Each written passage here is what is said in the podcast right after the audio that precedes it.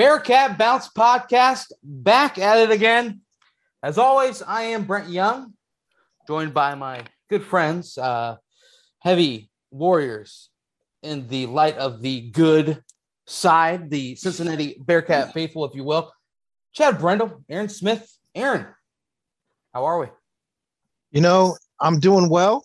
I'm doing very well. I just didn't expect us to still be sitting at number two and uh, pleasant surprises, but we'll see what happens when the real rankings come out tomorrow.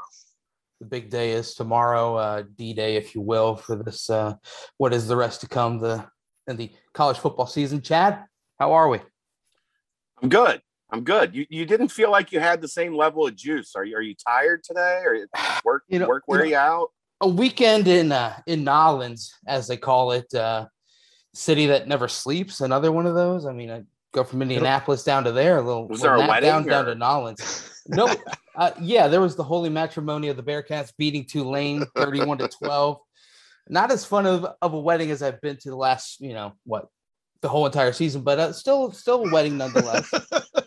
but uh, we'll, we'll let our guest in on this Joe. Bill Bill Bender from the Sporting News is here with us. Bill, welcome. Uh, Brent, the first three weeks of the season had weddings that he he missed covering games because uh, he had to go to weddings. One of them was in Ireland. Ireland, where yes. it was. That's correct. Ireland. I told him he needs new friends that don't schedule fall weddings.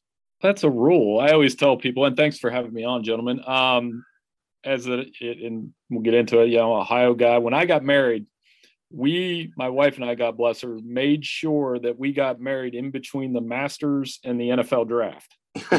we got a window. Yeah, we had the window, and then of course we get there, and one of the groomsmen was like, well, "There's a Cavs playoff game on." I was like, "There are 55 Cavs playoff games that you can watch. You can miss the first one against the Pistons. You'll be all right." So, uh, yeah, we know the importance of scheduling life around sporting events. There's no doubt about that. NBA I, I playoffs go. Yeah, I was going like to say a six months thing. Right. Yeah. I mean, they, they, they go on forever. You would have been just fine. Right. I, exactly. I, I had I scheduled mine around AAU tournaments because I'm out on the road a lot in July. So we had to schedule around that. Aaron, I, did you, do, does the, the girlfriend allow you to move stuff into those lockers behind you?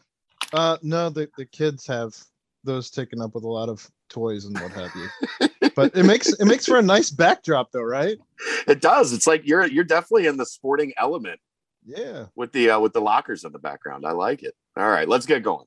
It's good aesthetics. I agree. I agree. Yeah. So uh weddings aside, Ireland was fun. New Orleans was was even more fun. New Orleans in uh during Halloween, one of the best places to be. Speaking of one of the best places to be during Halloween, don't don't correct me if I'm wrong. That's one of Ohio's biggest uh biggest weekends up there. If if I'm correct, right, Bill? Well, that is in Athens. in Athens. That's a big weekend. Yeah. And and that's that's me. I'm an OU grad. Um, survived four years down there. And, uh, you know, since we're on a Cincinnati podcast here, I remember going down. So I was there during the, the Kenyon Martin heyday of Cincinnati, right. and we went down on a, I think it was his sophomore or junior year when the Bearcats were that good and, and went down and watched the Bearcats slaughter the, the Bobcats down there. And um, mm-hmm. a couple years ago, they gave Cincinnati a run on the football field, but uh, didn't they quite did. close the door. Um, and my uh, the guy I coach travel basketball with is actually a Cincinnati he OU and then went to Cincinnati. So we we talk a lot of Bearcats. I talked a lot of Bearcats on Chad's Twitter feed last night. Um, I know we're going to get into that, but um, into it. I'm not. I'm going to ease right into that because let me let me before this is my preemptive defense, and I'll start with this. So, oh, you're ready. You're ready, Bill. So when Cincinnati or when Michigan State beat Michigan Saturday. Okay, 37 33 win. I'm sitting there and I do our playoff picture every week. And I talked to my editor and I said, Who are we putting it for? I was like, Should we put Michigan State? Should we put Cincinnati? I'll be honest, I didn't think that it would cause, I, I get why Cincinnati would be mad about it, but I looked at it as here's here's what how I would defend it. Maybe the wording in the article isn't what you want, and I understand that because the the point Chad made that's right is you can't base your pick on the future schedule. That's totally understandable. What I did base it on is they did beat Michigan. I think Michigan's a better team than Notre Dame. Like objectively. I mean, subjectively, whatever you want to put it. I think that's a better win that beating Michigan than it is the beating in Notre Dame. I think Michigan State and Cincinnati are pretty identical resume wise. If they played and Vegas had a line on it, I think Cincinnati might be like a one and a half point favorite. Maybe. But knowing how the committee thinks, and here's where I'm interested to see it tomorrow night. I think the Bearcats could be ranked anywhere from number three to number seven, and I won't be surprised. And I actually agree with that, Bill. Mm-hmm. I, I just, I, I, one, I don't think Michigan is objectively or subjectively better than Notre Dame, I, and, and, especially the Notre Dame we've seen the past two weeks. Now, maybe that's, mm-hmm. you know, they were still figuring some things out with Jack Coan. Um, but uh, how do we know how good Michigan is? They they they haven't played anyone other than Michigan State uh, to this point. And and that's the brilliance. We uh, you know, there was some chatter about this yesterday on Twitter. That's the brilliance of what the Big 10 does. They backload, they take and give all those teams kind of the easy games in October. They allow them to stack up wins. And then they create a situation where you've got, you know, before Penn State fell off, you had four teams in the top 10 coming into, you know, that stretch going into November that's going to be the telling stretch for the Big Ten. I, I commend them for that. But I, I don't know that we know how good Michigan is, other than that they they played Michigan State really well. Um, they they obviously get credit for that, but I don't know that we can say. I I, I mean, I think if you want to say Notre Dame and Michigan are in the same ballpark, I, I, I do think Cincinnati gets a little credit because they went to Notre Dame and won, which is you know very difficult to do. Um, but I don't know that they're that much different. And and th- to your point, I do think on paper, Michigan State and Cincinnati are pretty close. I just you know I I didn't like the wording that mm-hmm. because and here's why I didn't like that wording specifically, Bill. Mm-hmm. Michigan State's going to get a bump for those games that are coming up on their schedule when they happen let's not give them a double bump by saying they're going to happen and then they get a bump when they do happen. That's all. And that's fair. I, I think the one non-con win that they had, and and so here's another thing I learned about Twitter. I typically don't engage. If I don't engage you last night, I don't get on this podcast because I typically just let it go. And and but some of the comments, and I, maybe it was because my fantasy team was down or whatever, and I'm like, you know what, this dude, I'm going at, I'm going back. And number one, I'm an Ohio guy too, so I can take it. I like to draw back and forth with Ohio guys, and um, um, I, I see all those points, and and when I said, look, as a as a MAC grad, I want to see Cincinnati get in the playoff. I do personally because I think it's the right thing. It's it's a nod to what Luke Fickell's built it, it's he's a phenomenal coach, a Columbus guy, another Catholic school kid like me. Um, I think, and you guys, I don't know if you've ever discussed this. When I see Cincinnati, I actually think he's built them in a '90s Michigan type model, or even a '90s Ohio State type. Model. Yeah, tr- it, it, there's a lot of Tressel ball to it. Yeah, tough defense, Ohio kids, all those things that I love. Um, now looking at it, and and I and I hate to like be branded as a national guy in general because I'm not. I'm more of a, I follow this region more than anything else. And I hate the, you know, you think like the other national guys. I don't because, but I do see what kind of the end game is here is Cincinnati could go 13 and 0 and get screwed. And that's of course. Comes, and how, and it's just the how and the big how is probably going to come out of the Big Ten. Yeah. Which is expected Pro- because probably, there's so many yeah. higher high ranked teams. But yeah, like well, like the Big said. Ten champions getting in though. I think, right? I, I I think a lot of this comes down to, you unless know, it's Minnesota. Yeah, I mean that'd be a you might card. be you might be playing running back for Minnesota at the rate that they're on right now. Do you? Um, I think Cincinnati would win the Big Ten West. That's another yeah. thing. I, I, think there's they're, they're they would win the Big Ten West, no doubt. And I've said that like openly. Now where you get into the weird hypotheticals. I think, like I said, Michigan State and them are even. Michigan and them. Now that's the other thing. Had uh, let me ask you this, Chad, because I'm curious. Say, let's say Michigan won that game Saturday, and Michigan takes care of business on the road, and I put them number four. What what's the well, one, you know, Luke Fickell's the head coach of Cincinnati, so we hate Michigan now. Um, right. That's fair. Daddy I- told I us actually, to. I, I actually probably would would have given Michigan more credit for getting a road win. And that's fair too. And and I think they that that that's something that Michigan gets that national bump anyway over Michigan. That drives Michigan State fans crazy. So it, it does. There's the three paths I see for Cincinnati that make the most sense. And I was talking to Ken Broo about this Sunday. He's my guy at 700 WLW. Love talking to him. Another OU guy. It's one. You need Alabama to lose to Georgia, Correct. and, and or they're out. somebody. It's two. Oklahoma loses Right. because I, I would consider Cincinnati on the level of a Big 12 champion.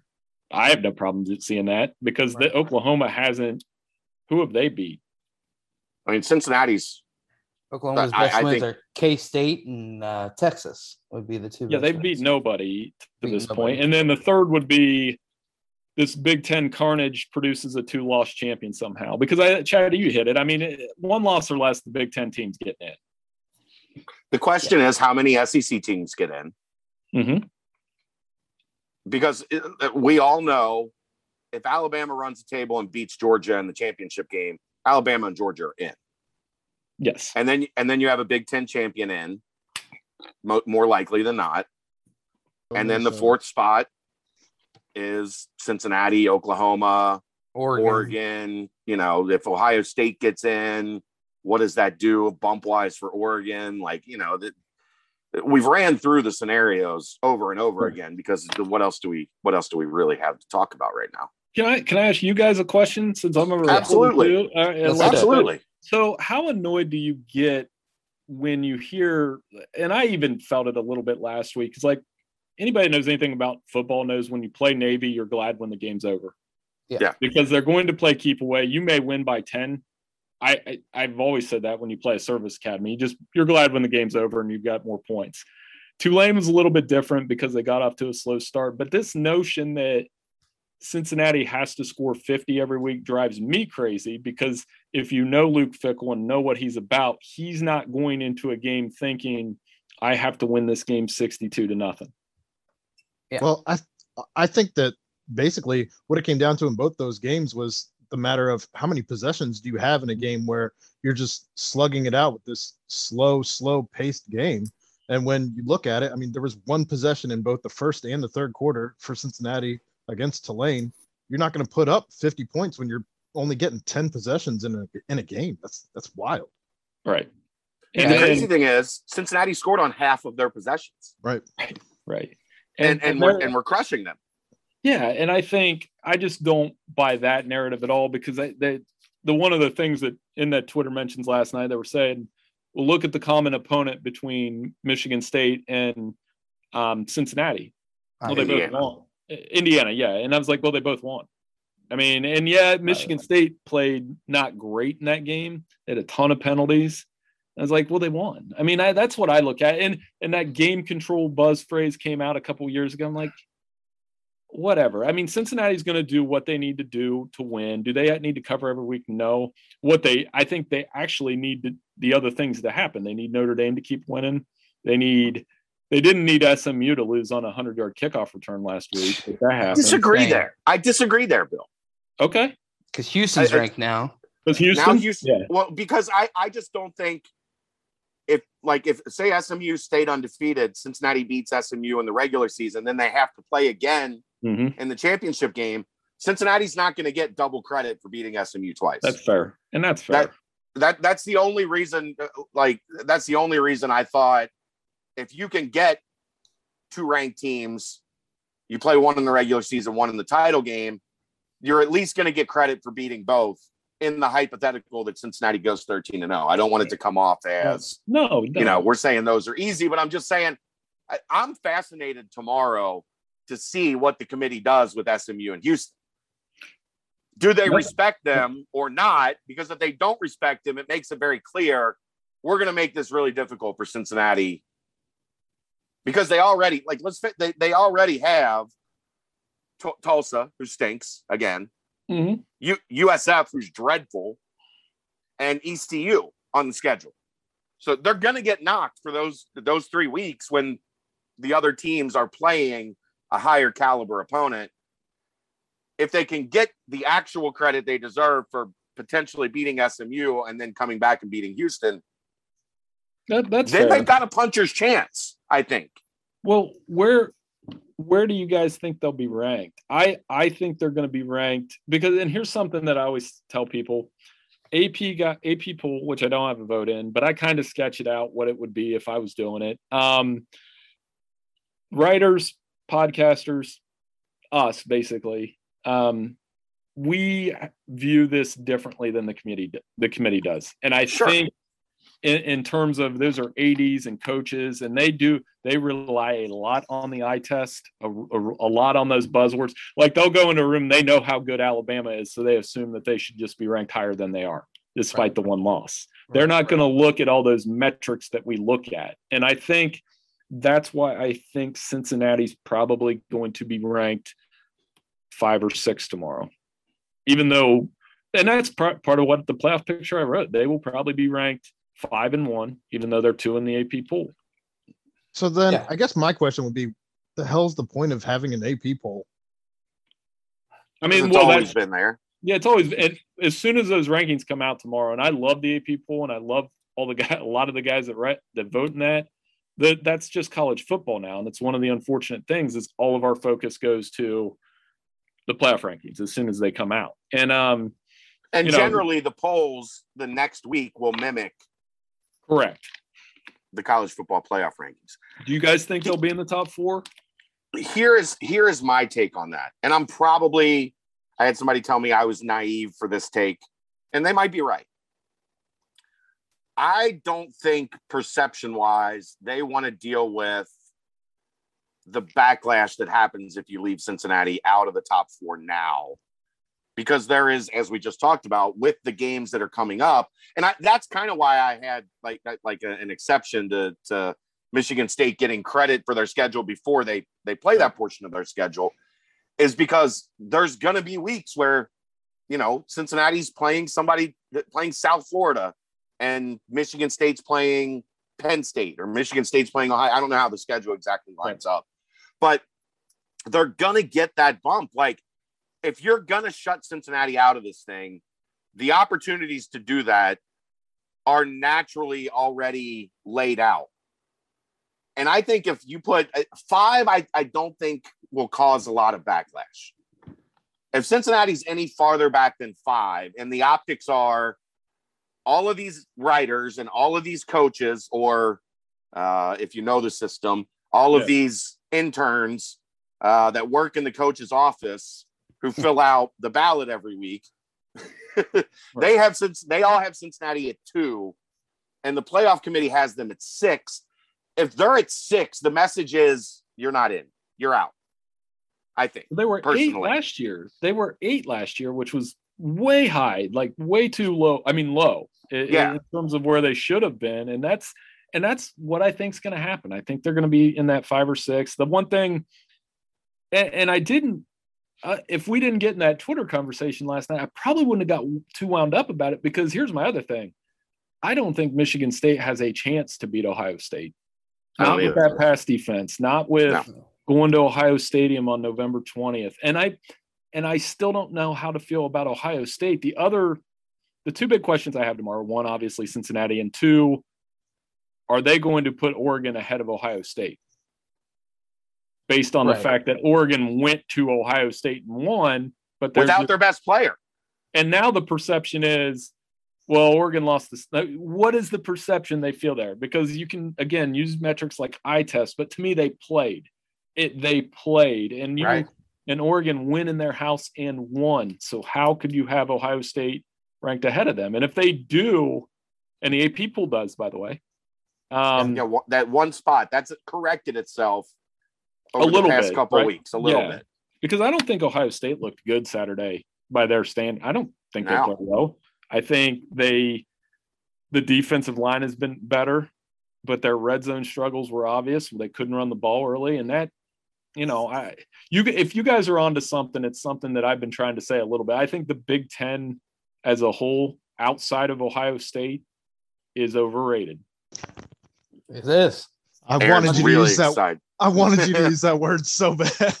it's a touch o- and you know why i think it's a touch overrated is because i've been trying to say this every week that there is not a quarterback in the big ten that i think can beat ohio state and Oh, that's where it starts yeah, Like I'd agree Spencer a thousand Petras- with that. now desmond can desmond ridder go beat ohio state I, Beat I a- think beat a lot a, of teams in his life. Yeah. he's got a i would have more confidence in him than a spencer petras or what we saw with sean clifford or and i know and i'm saying this knowing i know what happened when they went up to ohio stadium a couple years ago. I know they got beat 49 nothing and justin fields was awesome and all those things happened but i mean michigan hasn't beat ohio state in a decade. Right. you know uh, none of these schools have a quarter and that's i guess that's the x factor. Does cincinnati, does cincinnati have a quarterback that could make it interesting at least with that ohio state machine For sure. I- think they So got my- defense. my question is kind of uh with the whole best win and, and things of that sort because yeah oregon's win at ohio state is probably the best win in college football of the people that have a chance to to make it to the playoffs when does the notre dame game turn from okay notre dame's kind of down this year it was a good win but you know notre dame's not the notre dame of old when does that win turn into okay this is actually a really really good win for cincinnati because i i feel like it's it's kind of still being tagged as like a yes, Notre Dame's not as strong as they've always been. When do you think it'll turn into wow, this is one of the best wins and a reason a win that could boost Cincinnati into the playoff? well I, you know notre dame early in the season was just not i think part of it was what we saw last year was a very good notre dame team Right. I mean, they were very good. They were good enough. Other than the first 15 plays against Alabama, that game wasn't that bad. And I know that sounds Right. like, oh, other than the 20 plays DeVonta Smith made, it wasn't bad. But no, I'm serious. Like they were really good last year. But then, and I anticipated seeing the same thing this year. So when they looked horrible against Florida State in the second half, and then they they did kick Wisconsin's, you know what? They they kicked their butt pretty good. And then but Cincinnati, the most impressive thing about that win was that they controlled that game start to finish. There was never a point in that game, and I picked Notre Dame to win that week. There was never a point I thought Notre Dame's going to win during the game because they shut down the running game. Now, since they've got the running game going, they've settled in at quarterback. They've beat some decent teams. Um, and then looking at their schedule, if they go eleven and one, that's that's what you need. I mean, because Notre Dame's used that path before to go, but they've had to go 12 and 0. So, I mean, Yeah. the more they win, that will look as good as anything that Ohio State does. That will look as good as anything that Oklahoma does. The SEC, I'm sorry, guys, they play by their own rules. That that's they've Yeah, got their own.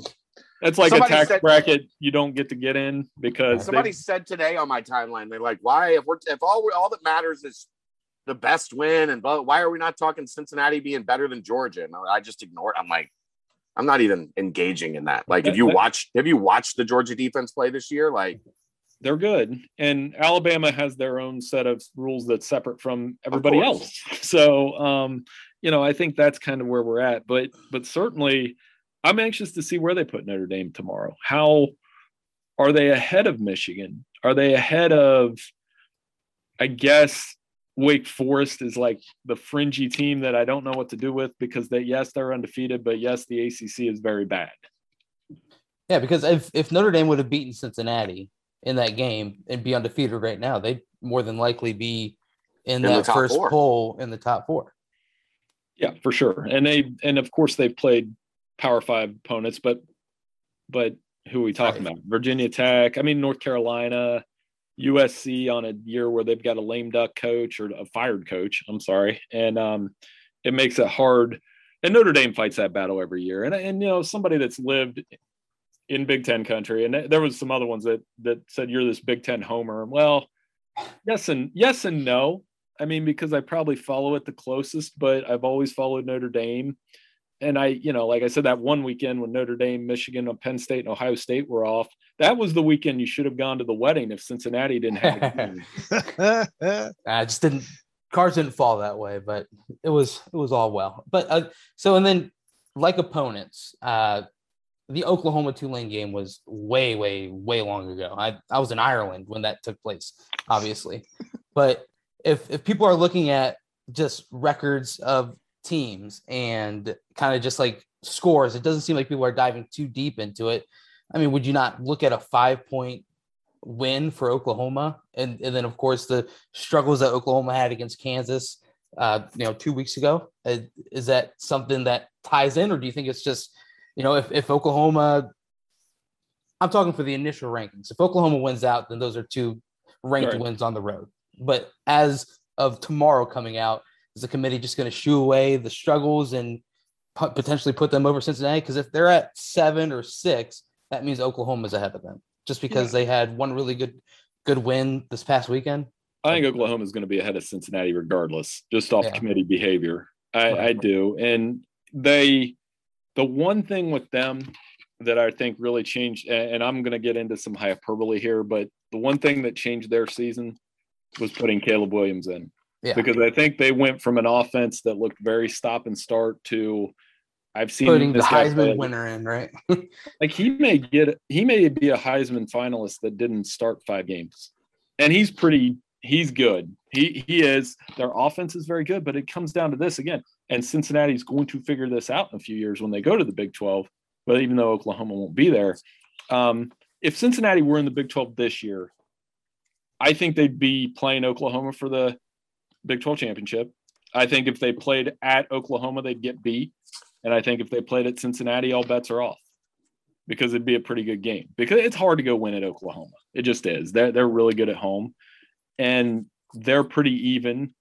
But I think Caleb Williams did change the game for them perception wise because of what he's done since that Texas game. But they don't have a win that we talked about that. They don't. What win do they have? Nothing. He was still the quarterback when they were losing to Kansas for 57 minutes, 56 minutes, whatever it was. Their defense is not a national championship defense. It's a playoff right. defense. It's it's a definitely a playoff offense, but it's not. And that's the knock that that program's faced for. And they haven't won a national title since 2000, and they've had some really good teams along the way. They've got three big games coming up though, so we'll see what they're made of over the course of the next three games. I know it's uh Iowa State. They're gonna buy this week, then Iowa State, Baylor, at, and, at uh, Baylor. The Baylor game has my attention because Baylor can run the football, and yeah. they're running for like 230 yards a game. Dave Aranda's done a really nice job there. And there's always one. I mean, I, I think they'll beat Oklahoma State because they just have ownership of that rivalry. That Baylor game is the one that if you're a Cincinnati fan, you watch that one with great interest because that that's their shot to lose, in my opinion. And Iowa State's had flashes mm-hmm. of being who we thought they were going to be. They, they, haven't done it consistently, but there have been some flashes this year where it's like, oh, okay, that's who we that's who we thought mm-hmm. Iowa State was going to be. But you know, Matt Campbell's going to lose five games a year, so that's what now, he does. Now you say that the SEC plays by its own rules, but Big Ten's the only conference right now with a three-loss team in the top 25. So, and that's Penn State.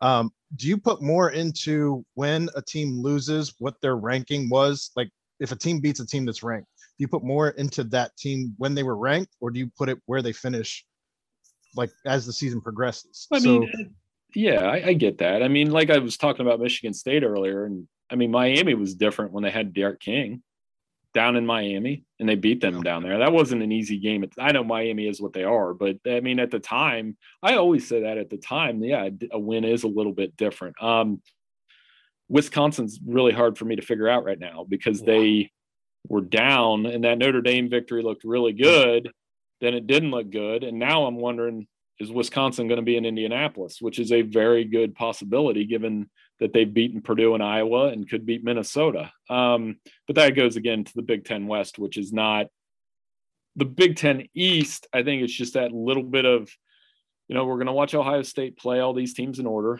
I think they're going to crush Nebraska. I think Purdue could no, I can't say it. I can't say Purdue. even though well, Purdue, I wanted Purdue to, might beat Michigan State this week. Right. That that I could buy. Now I'm just like, can I can Purdue throw a scare into them? No. And and again, it comes down to Payton Thorne and Cade McNamara or JJ McCarthy going against the Buckeyes. I can't see it. And that's why I think you guys are going to end up arguing that one at the end of the road. It's going to become an Ohio State Cincinnati thing. And just put them two and three and let them play. Yep. I guess what I was getting at though is you know, if if these teams lose, like a Michigan drops two now, if they lose to, you know, one of the other games that they have on their schedule, like, and all of a sudden you're looking at teams that are in, you know, the less than the top 15, where you're looking at a top 20 team or or Penn State falling out. Is the committee going to still be like, well, they were still a top 10 team when they played, or you know what I mean? Like, well, I I did the mock playoff exercise a couple years ago. I got to go down there and do that with other writers and, and talk to like I talked to Bill Hancock a lot about that. I was like, not because he he doesn't personally do it, but I was like, you've been in the room. What what do these guys look at? You know, how, how much does at the time mean? How do they or they do they just kind of look at oh these, this is how many ranked victories they had? I saw a tweet by Ross Dellenger tonight that was it ranks strength of schedule which I always have trouble with because I'm like, the, the strength of the team changes. You know, like playing LSU now, probably a little bit easier than playing them seven weeks ago. I mean, just is. Um, and uh, those kind of things. So, and I think that's, I, I just think they rely way too much on eye test and this team is good and my simple rules, which for Cincinnati are bad as like if you want to make the playoff. And my man Mike DeCourcy gets mad when I tell him this. I was like, so far the rules are pretty simple. It's be from a Power Five conference, go undefeated, and don't lose twice. That's pretty much how you get in the or, or be Alabama or Ohio State when you don't win your conference. Yeah, makes sense. And that's Not wrong. I mean, I mean, they've laid the blueprint out. That's why Cincinnati is having such a tough time trying to swim upstream. But they have the one thing that a group of five ne- team has never had, and that's the win at UCF Notre paving Dame. the way. Yeah, UC, they, UCF paving the way. Part of it, yeah. Thanks, 2000, 2017 UCF. We we appreciate what you've done for us. Um, like, you- Bill, you're you're you haven't seen any of that. That There's a there's this whole thing from UCF fans that they feel like Cincinnati is indebted to them because this wouldn't be happening for Cincinnati if 2017 UCF didn't pave Well, the I- way. I've always thought Houston had the, the shot. Yeah, They because they had, had the they had the wins. I I went down and watched them play Cincinnati that year when they had Greg Ward. They had the look. They beat Oklahoma. They beat who they lose to Navy. Louisville. No, they beat they beat Oklahoma. They beat Louisville, and then they lost three times at the end of the year. Yeah, they they just went haywire at the end. They had everything the group of five school needed to do it. And Yep. it's much like the other time, and this was BCS era, the other team that had the look was Boise. Boise, The year they Yep. lost to Colin Kaepernick. I mean, they did everything you needed to do. So Cincinnati has the look, still needs a little bit of help, but you know, we we think, and this is the other thing that, I, that is why I didn't get too upset last night and wanted to talk to you guys because we think we have, like I in my head think I have the whole thing figured out. Something will happen in, in November to disrupt it, whether it's. Ohio State tripping up or Oklahoma tripping up or you know, you kind of need Oregon to lose just to get them out of the way. I'm suppose Feel that good about happen. it. Yeah. But I think Chaos. go ahead. Cincinnati's got a comparable resume to Oregon at the end of the road, though, Yeah. because I don't think people view the Pac-12 as this. Like they're they're they're still a Power Five conference, but if you look at the strength of schedule there, it's not very good. Well, let's let's stay on Oregon then. If say Oregon does run the table, and Stanford sitting there with seven losses on the year, Right? like is that just uh, oh Oregon had one fluke game? Let's you know let's ignore that pretty terrible loss honestly, and just say hey Oregon you're in because of that one big road win at Ohio State. Man, I'll tell you what. I was there when they. I went and covered that game, and they looked awesome against Ohio State that day. They they were out scheme the Buckeyes. They looked fast. Their defense was great. Kayvon wasn't even on the field. No, Justin Flowe wasn't even on the field. And I and it's very rare that you go and I've covered a lot of Buckeye games. It it it's very rare you go in there and watch them get outclassed. Right. I think I've seen it twice in the last seven years. I saw them do it. And when Baker went in there and planted the flag, Oklahoma outclassed them that game, where it was like, they're better in every way. Mhm. And then they turn around and they haven't looked that way since. Whether it's the Verdell injury, and I've, I've you know watched a little bit of them against Colorado Saturday, and I'm still thinking, and just and that's what voters and the committee fall into. You watch them, and you can be underwhelmed at times. And despite that win, it, it gets it gets a little dicey for them. Even though, as a principle, yes, they should be ranked against uh, ahead of Ohio State tomorrow. Will they be? That's the that's Cincinnati's question one. That's my question two. Question three is probably. I always kind of look at the first two loss team as a barometer of which conference they're favoring. I'm guessing it's going to be A and M, and then they'll go, and then we'll go from there. Yeah. So so when you step inside of the committee room, when they're all sitting in in the ballroom watching the games together, as as we've been told that they do, do you think that they've got like people separated watching a game, and then you come back to the big group and and kind of fill us all in? Because I mean, last Saturday. If, if you're sitting there watching Cincinnati Tulane and watching Tulane just run the football over and over and over again, kind of a boring game relative to say, and then you have the exciting Michigan Michigan State game going on, no matter how how truly strong they are. Right. Do you think it's kind of just like okay, since he's not doing great against Tulane, just let that be the lone thing we remember from that game, and then wow, look at look at Michigan State mounting this big comeback, and and all of a sudden here they are, they should be a top team. Well, and that's what I think gets lazy because to me, it's if Cincinnati gets in a game for the next three weeks, and I'm not even counting SMU, that maybe they're down by 10 in the third quarter, that would have my attention more Right. than it'd be like you had, that was there. I always look at there's never a point where I th- even, and I watched the Navy game. I had, now don't get mad, it was on the second TV down in my basement, but I had it on Hey, if it's on, that's good. one, one I like watching Navy play for some reason. Like I, You're a I'm sick- masochist. I, I love watching. I hate it when my teams are playing them, but I love watching it because I'm like, how many minutes is this drive going to last? And but that even though they were running the clock, there was never a point where I thought UC is going to lose this game because they get the ball, Ridder would fling it down the field, or Ford would do his thing, and um, and it's the same thing as last week. There was never a point where I thought, well, yeah, they're not winning by 30, but you know what? They there's never a point where I thought Tulane was going to win the game. When it gets to the point where I'm like, okay, SMU might beat Cincinnati, I think that becomes a little bit of a problem.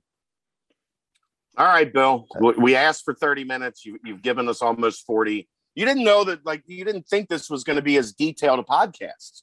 No, You, you thought we were were- just going to yell at each other. And No, I came ready. I, I no, like I said, I enjoy this. I mean, if not to get too sidetracked, but like I enjoy watching Ohio teams play. I mean, I, I like the high school scene. I'm up here in Pickerington, by the way, so we're Central. Yeah, Central. We're in the football factory up here with Central and North, and um, so we we enjoy football at every level. I do, and you guys can believe it or not, and hopefully some of your Twitter followers believe this. I want to see Cincinnati get in because I want to see it. I Yeah. want to see it once and for all. If they go play Georgia and lose by 28, so be it. But we- at least we got to see it, and it will be a precursor to when they expand this thing, which they will. That you want to see the group of five school get it. As an Ohio graduate, I tell people all the time the day they get a 12 seed in the playoff is the day I'm there. And I don't care if they're playing Ohio State or whoever. I mean, we made it. We made a playoff game. And I think that's something that that Cincinnati can carry for the rest of the conference. So maybe some of your your commenters can I take down those Mr. Rogers clown things and stop and, and go from maybe I earn that back.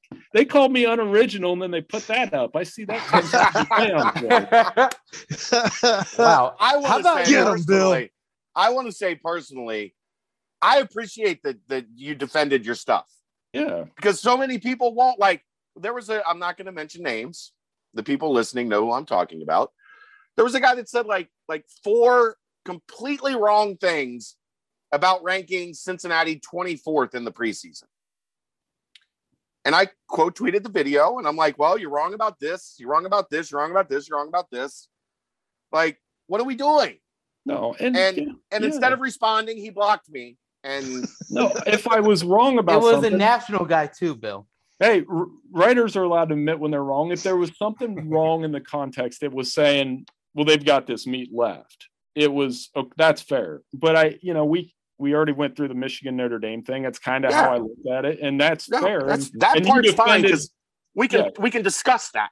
yeah, like you can get into that, but I'll never come out and say like somebody, well, you're wrong, and then but once they come after my illustrious high school playoff playing career at Fisher Catholic High School, then I'm just going to go right back at you, bud. right? That wasn't you. That was some of your guys. No, like I, I would said, never do Twitter's that. great when you figure out that you can talk back. It's wonderful. Oh, I figured that out a long time ago. I have not learned that part of Twitter Yeah. yet, but I tell you what, Bill, you did a really good job there at the end, kind of kind of closing it up, and and all the listeners, I'll be like, you know what, that that Bill Bender guy's a pretty pretty cool guy. yeah, you'll be all right. So thanks so much for. you- ha- Well, let's do this again. Um, down the road, Yeah, maybe late back November. couple I'd love to check and- back in with you guys. This was a lot of fun. I loved All right, having Bill. you on, and it was uh, it was outstanding, and the content was good, and that's what matters in these days. And you're going to be just like us, stuck glued to the TV tomorrow night at eight o'clock, fascinated to see how it plays out. Seven o'clock. Absolutely. Whew, don't miss it. Whew. But yeah, yeah, awesome. Well, hey, Bill, thanks a bunch. Tell uh tell everyone where they can find you, Twitter wise, uh, website, and everything of that sort. Yeah, I'm at Bill Bender 92 at sportingnews.com. Um, just ready. I mean, tomorrow, it, it- like I said, it, it's all going to change tomorrow. We have a lot of fun doing the content over there. We, we've got Mike DeCourcy in basketball too, and he is the best college basketball writer in the country. And he also makes me angry on a every other day basis. So uh, we have a lot of fun over there, but he's the best. And uh, make sure you're following him too. All right, cool. Thanks, Bill. Thank Thanks, you. Bill. Have a good one. Appreciate you. Hey guys, look, when is this going up? Like, I'll, I'll make sure to share it and everything. It was a lot of fun. Uh, it'll it'll go up tonight, and then we'll we'll re-hit it again tomorrow. But uh, I will tag you in it tonight when we get it up. all right, man. Thanks, guys. Take care. All right, Thanks. Thanks, Appreciate it, Bill. We'll see you. That was great. That was That great. fun. Was. Bill Bender from uh, the Sporting News, and you know, Chad, Chad, I was I was hoping that you were gonna, you know, throw some haymakers, but you guys kind of were were buddy buddy around the campfire from the get go. That was that was There good was no see. need. There was, no, need. Like we hashed it out on Twitter last night. Like we like that's the thing.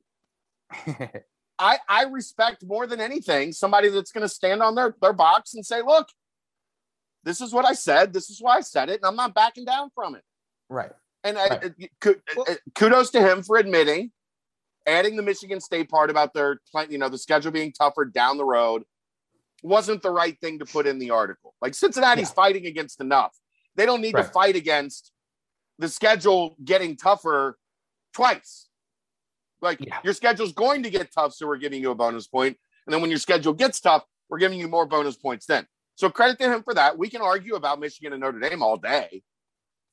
At least I mean, he had a win on the road at Notre Dame is bigger than at home. It- like, I mean, that's got to be a home win over like But Bama, Georgia, like one of those But big. if, but if he times. thinks if he thinks Michigan is better than Notre Dame, that's fine. Yeah, no, it's fine. Yes, no, I agree. I agree. I just think the home and the road factor is the, I is agree. one thing that can't be skipped over. And yeah, if they're comparable teams, yes, I'm I'm 100 percent okay with that. But the home and road thing, that's like four extra points in in Vegas. That's that's a big swing. It really is. But no, that was awesome. Good job for with Bill. And you know, I one one thing I take away from that convo is where like he's saying all the AP voters and, and himself personally, and then other people, you know, around the sport itself, they're just ready to see it. They're they're they're ready to see a group of five team like like Cincinnati, one that's worthy of it, have a chance at the playoff. You know, and I I wonder how many people, if any, in the committee hold that kind of feeling. Like, you know what, hey, Cincinnati is comparable to these teams right now that are in that top five. I bet So- Gary Barta doesn't.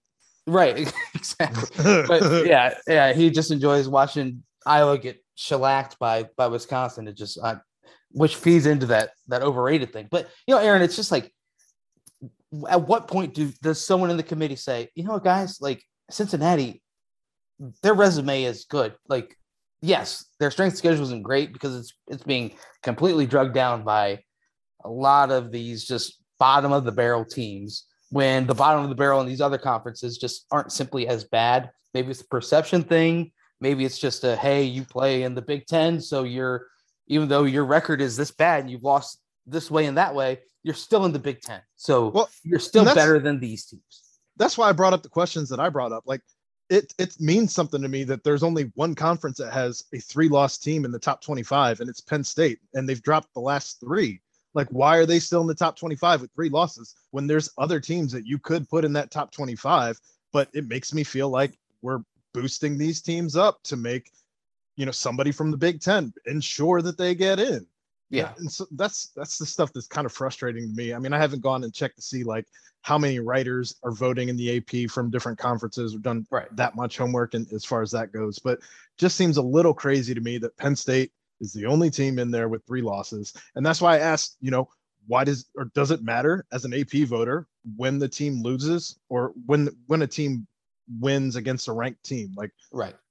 as as the weeks progress and say a Penn State drops out of the top 25, are we still making that a good win because they beat them at X time? You know, that's Well, where Aaron, we My can probably wanders. answer that with last year when Cincinnati played Army. And yes, it was a very weird season up to that point where numerous teams weren't ranked because they weren't even playing football yet, this, that, and the other. But Army was ranked at the time that they came in and played Cincinnati. And at the end of the season, it was not considered a ranked win for the Bearcats. So, and that's why. Notre Dame has to mean so much though, is because they beat them when they were a what top 10 team yeah. and they're back and- in the and- top 10 yeah. now. So that has to mean something. Like that's a very quality win, like more so than a Penn State that's, you know, a 23. Come on, man. I mean, that's why when I when I asked They him that dropped three spots. They dropped. They lost again and dropped three spots. yeah, That's my point. Three losses in a row. because Chad, it was a good, it was a good loss Because they were supposed to lose. Quality, quality loss. Quality losses. right. But no, that's why Are I was important. that's why I asked the question about the Notre Dame game. When is it gonna transition from this?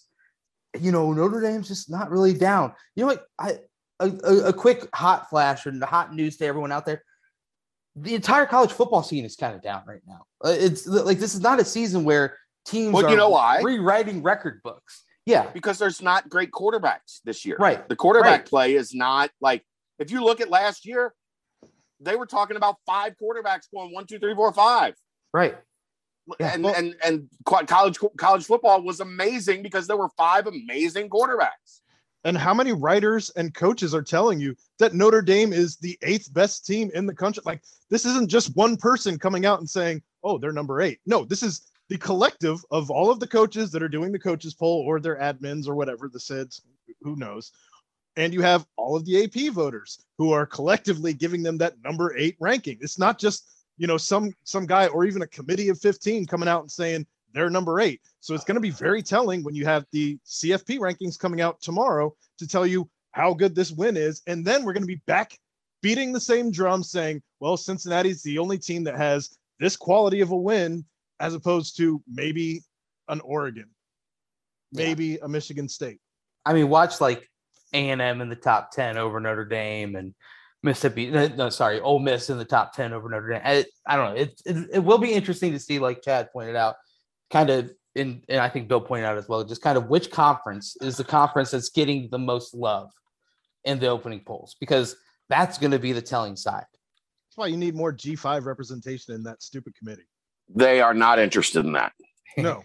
Well, and even the people who are there representing a G5 or a school that's not one of the P5 schools, they are still have ties to P all every one of them has a tie to a P5 school at some point in their career. I've gone and at least checked that. Well, there you go. But uh, now that they've reached the top, they they just are not remembering the ones that got them there, right? That's Ugh. the uh, that's the sad feeling I'm getting. But okay, guys. So I know we Bill kind of asked us a little bit. We kind of you know gave I, long I winded. like I like that Bill like took over our show a little bit. Like he asked as many questions as we did. Yeah. Well, and well, I invited think he himself right back. realized. I think he I- realized Bill like, is going to be not- a recurring guest on this show. I love Bill Bender. I mean, Bill Bender's a well, good dude. Well, Bill just figured out we aren't just some like some some Weisenheimers that we're going to be like that. Desmond Ridder wins more games than any other quarterback out there. You He's tried. going to win. You tried. You tried to inject that into the conversation. I I tried to give him a little bit of a toke, but he, you know, he wasn't he wasn't he passed on that, but it was fine. it was fine. But uh, you know, That was so not the reference I saw coming. but as I was, I like I said, I just got back from New Orleans at like 2 a.m. So I'm just the brain cells are half there right now. But you know, when Half when baked, would you say? oh, Too my much dear token. Lord. Oh dear Lord, dear Lord. So I uh, want to talk to Samson. So now that we break it down like this, 730, 745 ish, that that that top five will be revealed. Top six will be revealed. What do you We think doing- your guys' pulse is right after that? Are, are you sitting like your final answer right now? Uh, And and if you still have one time to think over it, then tweet about it later or something. But right now, 740 rolls around tomorrow. What's your pulse? Well, you're pretty much going to get to hear my live reaction because pardon the punctuation starts at 9:15, and Oh, wow. we're going to be we're going to be hitting that almost immediately thereafter. So Right. tune in to pardon the punctuation, and you'll get to hear my pulse Okay. because Okay. I can guarantee you it's going to be high. okay. Chad. I think they come in at four. Okay. I'm not I'm not overly confident on that, and I wouldn't be surprised to see five or six. Anything below anything below five, and I'm gonna I'm not gonna handle it well. Yeah. Anything below six, and I would mute me on Twitter for a couple hours So so my point of view is it's it's just so strange. AP if you don't already. right. well, I don't. I, I've got you fired I, up. I'd love to know that number, the number of people that follow me but have me muted. I'd love to know that number. there is there a mute button? Yeah. oh yeah, oh yeah. See, I don't know about that either. Anyway, so what what really has stuck out to me recently is that yes, there's the AP poll and the coaches poll. That's that. But all the national media talking heads have come out within the past, you know, 36 hours. And a lot of them, a, a large bulk of them have put Cincinnati at number five. And you know, I, even before we hopped on this, I was watching you know college football live or or Sports Center, and they had they had a gal on to talk about you know kind of what is going to be the biggest surprise come tomorrow when the college football playoff show comes, rolls around. And her biggest surprise was Cincinnati sitting at number five or number six. So it's just something is going on right now where every single meet like Kirk Herbstreit, Joey Galloway, Bill Bender, a, a lot of people are just picking Cincinnati outside the top four days before the college football playoff re- reveals their their poll. So I don't know. That's We're anticipating what what's gonna happen. I mean, that, Right. like that's that's what it is. I get it. Like you, you want to look like uh, one of the fun things about this job is being right. Right. And if You you're be wrong, I think people will overshadow it with the whole, oh, Cincinnati in the top four, all good. And that everyone will forget all about this guy had this guy at five, this, that, and the other. well, So, yeah, nobody nobody gets held accountable for those things. Right. It's also never happened though. I mean, let's be Right. all the way honest. Like yeah. it would right. be unprecedented for Cincinnati to, to be in the top four. You know, they call it a glass ceiling for a reason. So Yeah. for them to break through, obviously a lot of crazy shit has to happen in the remainder of the season, both that's in Cincinnati's control and without Cincinnati's control. But you know, this is completely wild times that we're all kind of enjoying this whole ride. Let's go ahead and talk about Tulane a little bit. I we don't need to dive in too much. It's kind of been you know dissected pretty much throughout all the all the different articles. But I mean that was just another one of those games where you could tell a team before the you know as they were game planning for Cincinnati was probably just this is the highest ranked team to ever come in here since I forget it was like 1970 or something like that, and this is our chance to kind of just re- resurrect our season, make our season be be worth coming out here and practicing and all these blood, sweat, and tears that we have. And we're gonna run the football, guys. Guys, we are gonna run the football. So offensive line, get amped up, get ready for this. Running backs, run with extra juice, more juice than you had all season. They got a good back, by the way. They've got two really good backs, and and I touched on that in the storylines prior to the game. Is that you know these guys are when you take away Michael Pratt and his you know rushing, these backs are averaging around six yards per carry. I, that's that's you know Jerome Ford numbers, and they played they played Oklahoma, they played Ole Miss, they played some really good teams leading up to this game. So you know they played SMU as well.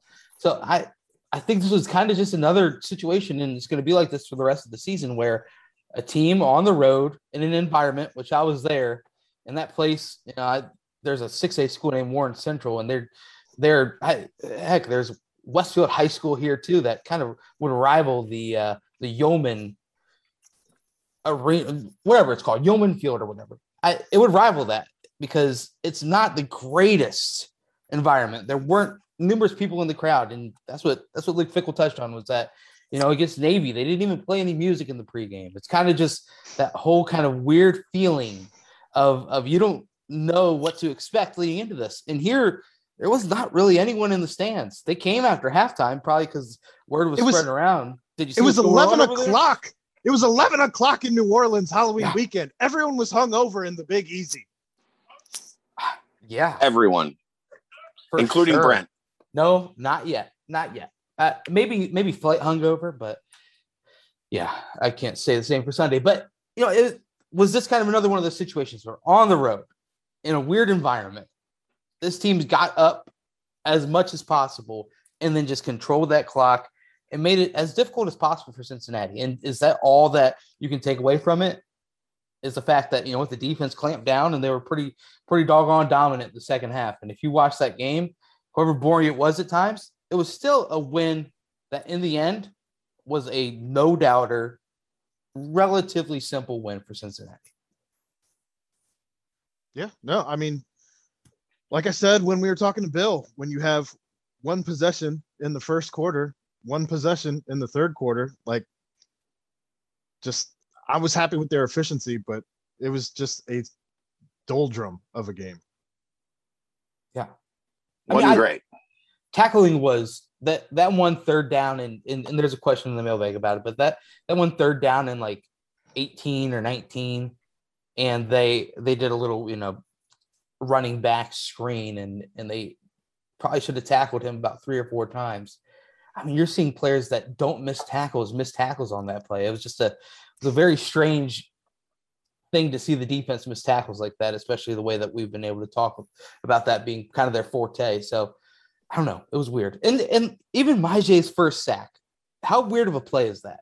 His his Yeah. first sack of the season, somehow it, it's a strip sack that falls right into the hands of a six foot five, 320 pound pound behemoth. And he looked pretty athletic running that ball. I, it was just a weird, weird game.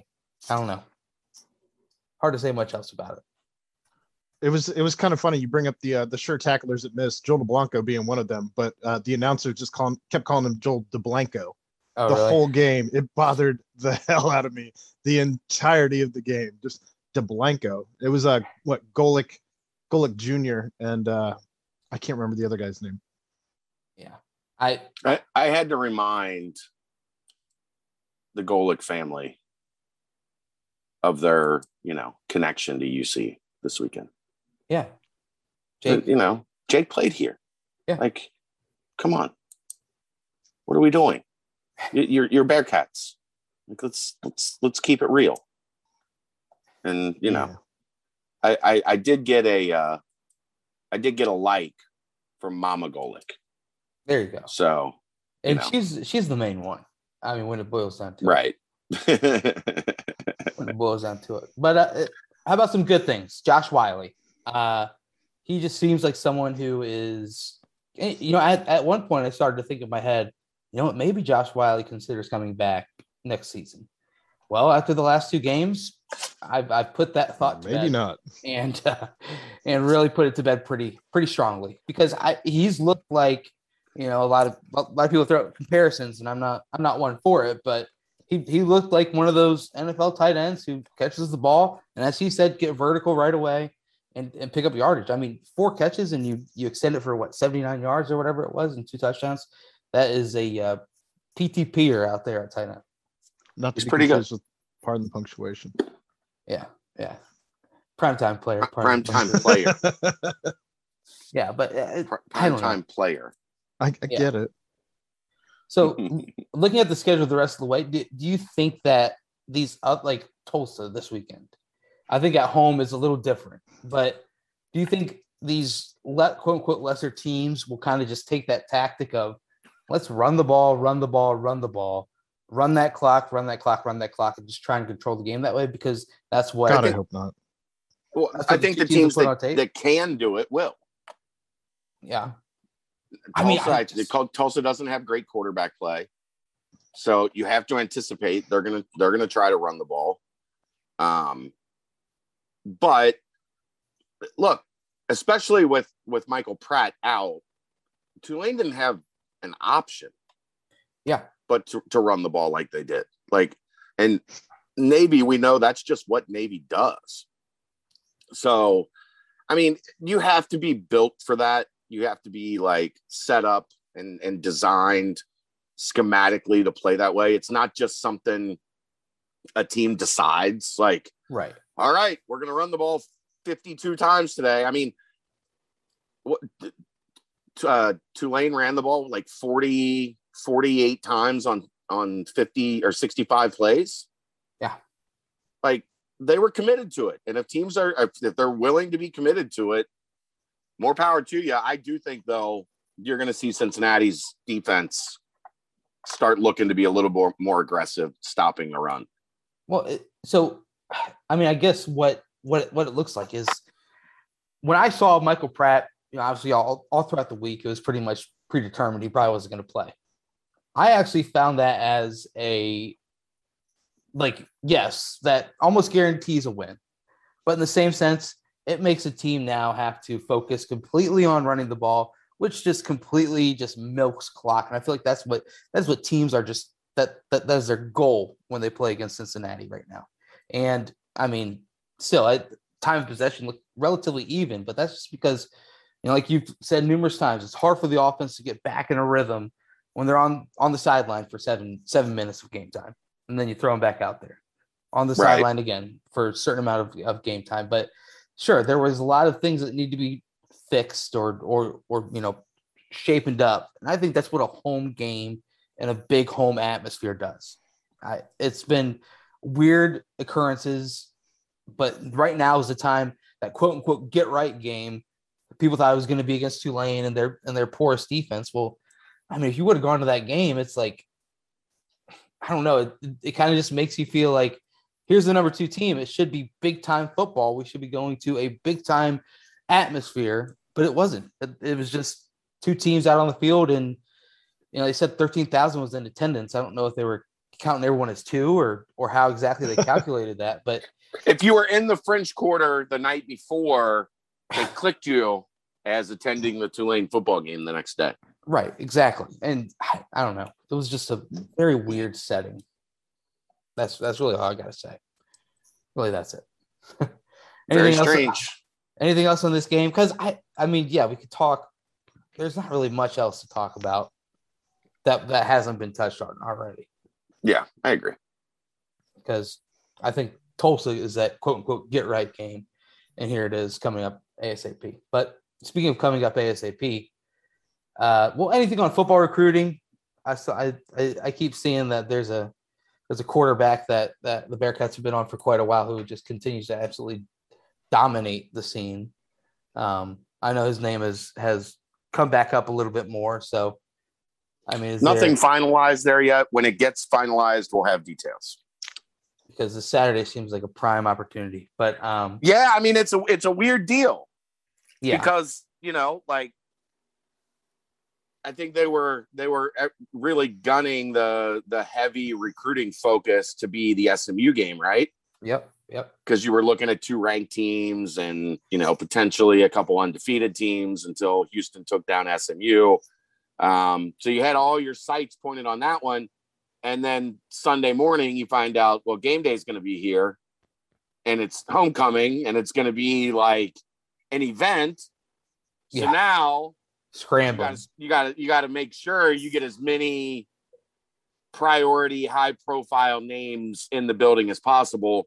So it might be a little later this week when we get you the, the the get you guys the visitor list because i just think it's going to be an ever developing deal all the way yeah ever evolving all the way into like thursday night uh into friday to uh to see how big they can swing um there, there is one big piece of recruiting news that came out as we've been recording this show Mhm.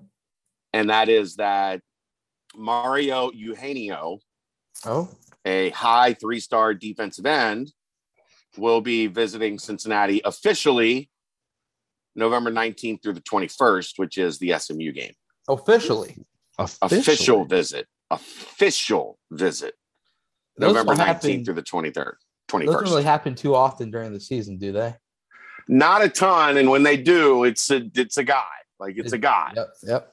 yeah. because that you know you you've got a official visits you want to you want to give the kid as much attention as you can possibly give them. love them up let them know that you really want them. Uh, this is a kid that they really, really want to add to this 2022 class. He's a former Michigan commit, plays at St. Thomas Aquinas in the Florida area, which is a football factory. Yeah, it is. Factory. Dun, dun, dun, dun, dun, dun. Oh, very good.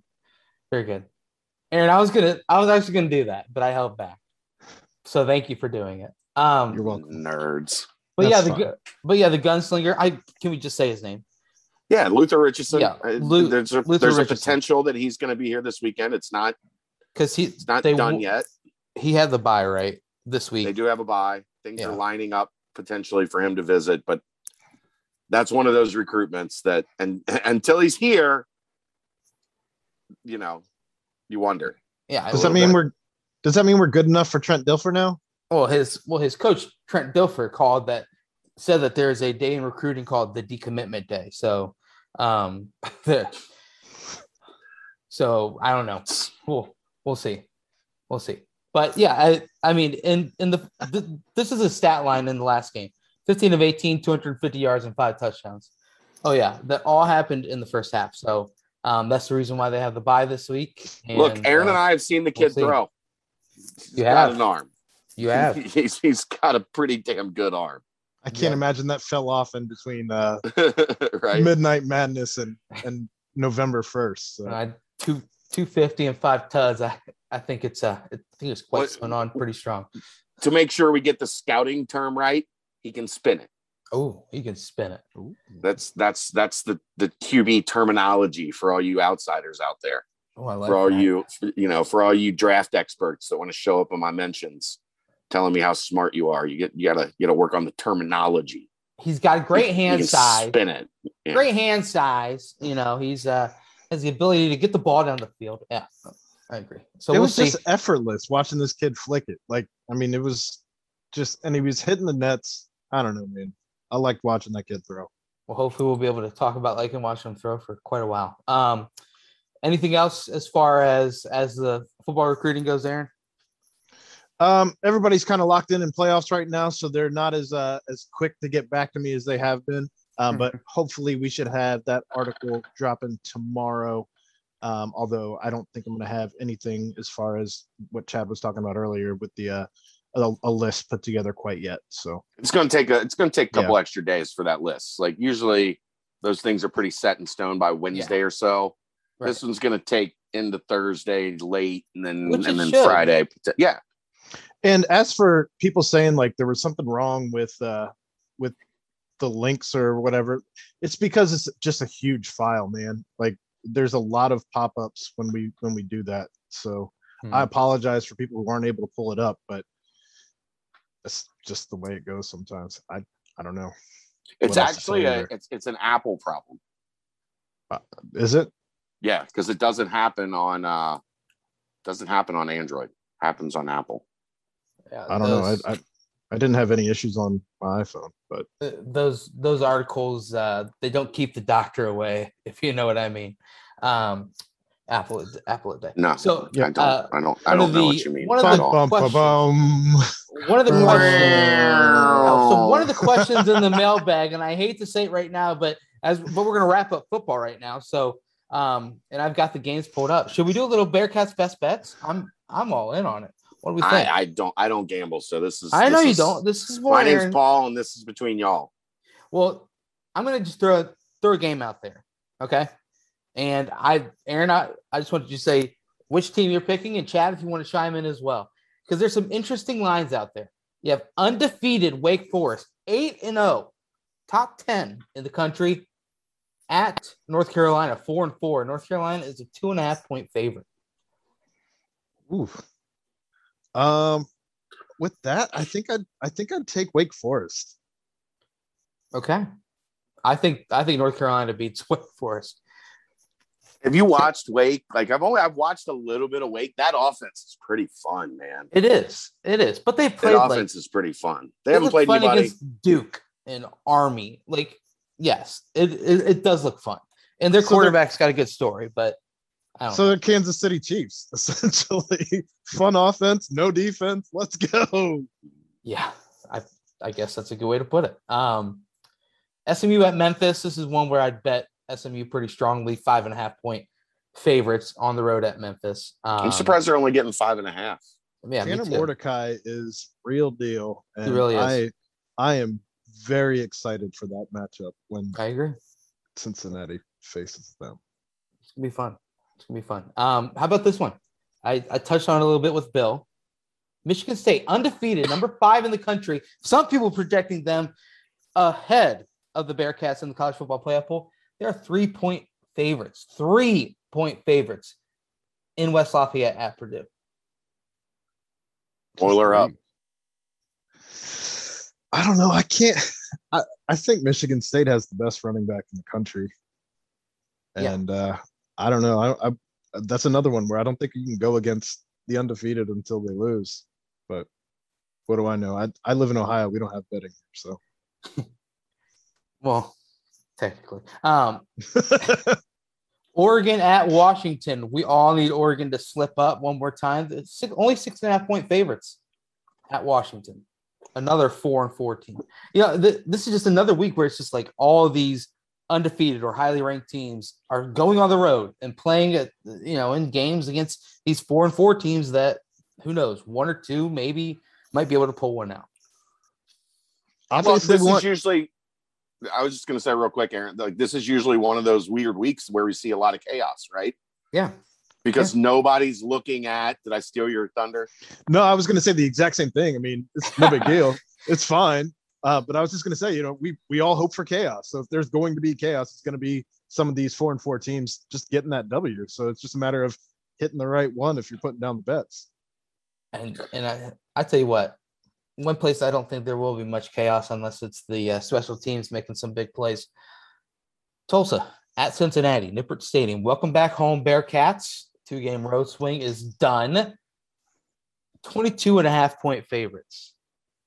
So this is going to be another one of those ones where if they run the ball the way that we think they're going to run the ball, it's going to be very difficult for Cincinnati to get a 22 and a half point spread. So I don't know. We'll see. The defense is going to have to stop the run. Period. You can't just keep giving up these these gashing first downs where you're not even getting to a third down all too often. So I don't know. I mean, they're they're going to have to switch something up defensively and and stop the run. Well, they have. It's just taken a little while. Like they they definitely made an adjustment in the second half to just completely shut Tulane's offense down. Yeah. Uh, but it, it took until the second half, and and very similar against Navy. Uh, and then Navy found a way to turn it back on in that fourth quarter. Um, but that that part, man, like the more like the more you go back and look at the numbers, like teams are just saying, we know we're going to average three yards a carry. And we know if we have four downs on average, we're going to get enough to get a first down. Mm-hmm. And it's, it's, it's old school three yards in a cloud of dust, right? Right. on And the flip side of that Milk coin, that clock. on the flip side of that coin, though, defensively against the Bearcats, you're just stuffing the box and making Des beat you with his arm. And if he's not finding that groove early, you're running into you know three and outs. And Now they Good luck. have been much better at home offensively. Yes. Much, much better. Which is why I am betting on the Bearcats if I did, hypothetically. If I was You live in Indiana. You if don't I was have to going to place hypothetical. a bet. Yeah, but I, I think it's bad taste if you did it on on the team that you know you cover. So um isn't isn't the number if you have a gambling problem though one eight hundred nine with it y- in sure. the state yes. of Indiana? Yes, yes. So or th- or uh, I think responsibly you have to say things like that when you're talking betting. So or DM me and and I'll and I'll uh, you can talk with me about it. I'll I'll I'll help you out. Um, but yeah, and then aside from that, how about Navy Notre Dame 20 and a half point favorites for Notre Dame? Oh man, all those people talking about how how rough it is to play against Navy, but still on the road for Navy. I don't know. We'll see. But I'm taking the Bearcats. Boiler up, Tar Heels all the way. Let's just let chaos ensue. let's go. Let's do it. But um, speaking of chaos, But um, there's there is a basketball season right around the corner, and I think it's chaotic that they have these things called super secret scrimmages, but yet the super secret part is simply slowly, you know, what is it? Is it not a super secret anymore? Like, which part of it is the secret part? Because Cincinnati unleashed some maybe unexpected highlights on us today. And boy, oh boy, they were accepted with open arms. I give them a hug with each Ody Oguama slam dunk. Ody looked good more, in those clips. I was more than excited on that. More than excited with Olodi. And then, of course, DDJ with a little bit of a whoa, you left something down there. Why don't you go pick it up and tie your shoe on the way down? And then some good defensive plays as well. Yeah, this the, that's the highlight package that makes you what? Dodo Guama block was a. I'm just wondering what this persona is that you are right, right? Now. What is, is happening this, right is now? It's super secret, but like, like where's the secret part of it? Is this real life? I know that's what I feel like. Dave at the dentist. Jeez, oh Pete. I think you should, effect over. I think you should just move to New Orleans and keep this persona always. No. Whatever happened down there, this is this is fun. I ate too much gumbo and crawfish. The massive. Oh, secret. that's Chad watching a secret video. What? Just what is it? Is anything can't secret anymore? I can't tell you. But anyway, any birdies, Chad? Where eh, is there anything else that can be said about this super secret scrimmage part dose? We should have asked asked uh, our dear friend Bill Bender if he uh, heard anything about the super secret scrimmage of his alma yeah, mater. Yeah. his alma mater. Yeah. But, uh, um. no, I, I, you know, I. My understanding is the Bearcats want to close. Okay.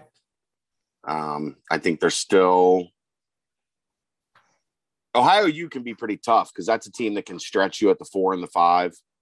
Um, so I think they're, you know, still working through some things. I think it's good to get a game in against a pretty solid top 100 type opponent like that that can can present some uh challenges that maybe you aren't going to see, you know, every day uh, to see how your team handles it, see how your team adjusts.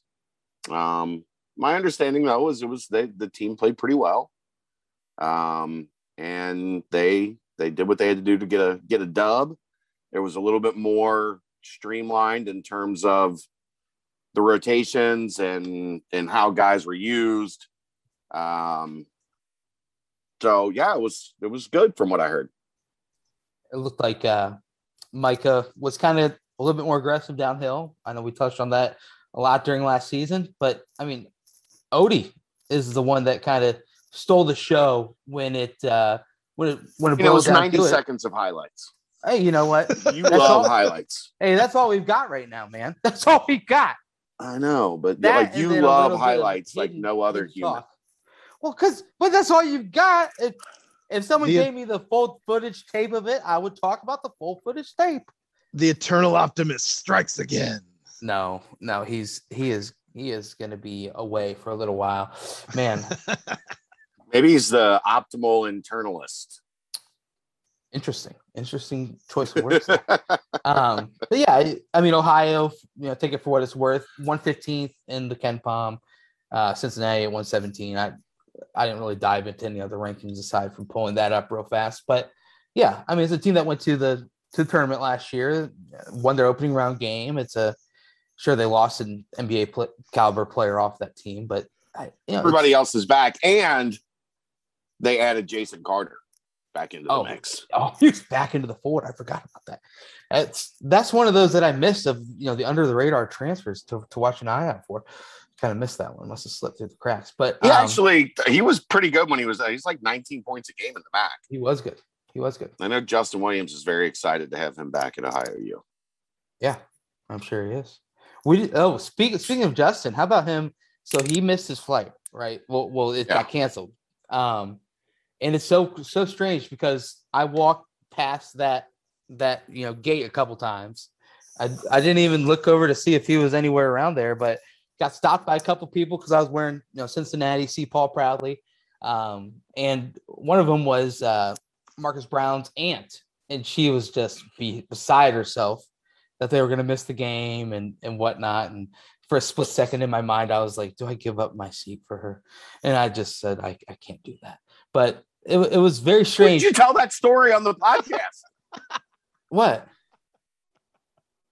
Nothing. It's it's not a bad. I I, I loved her. Marcus Brown, your aunt is a phenomenal lady. We had a great and she talk. didn't get to see you play because Brent wouldn't give up his seat.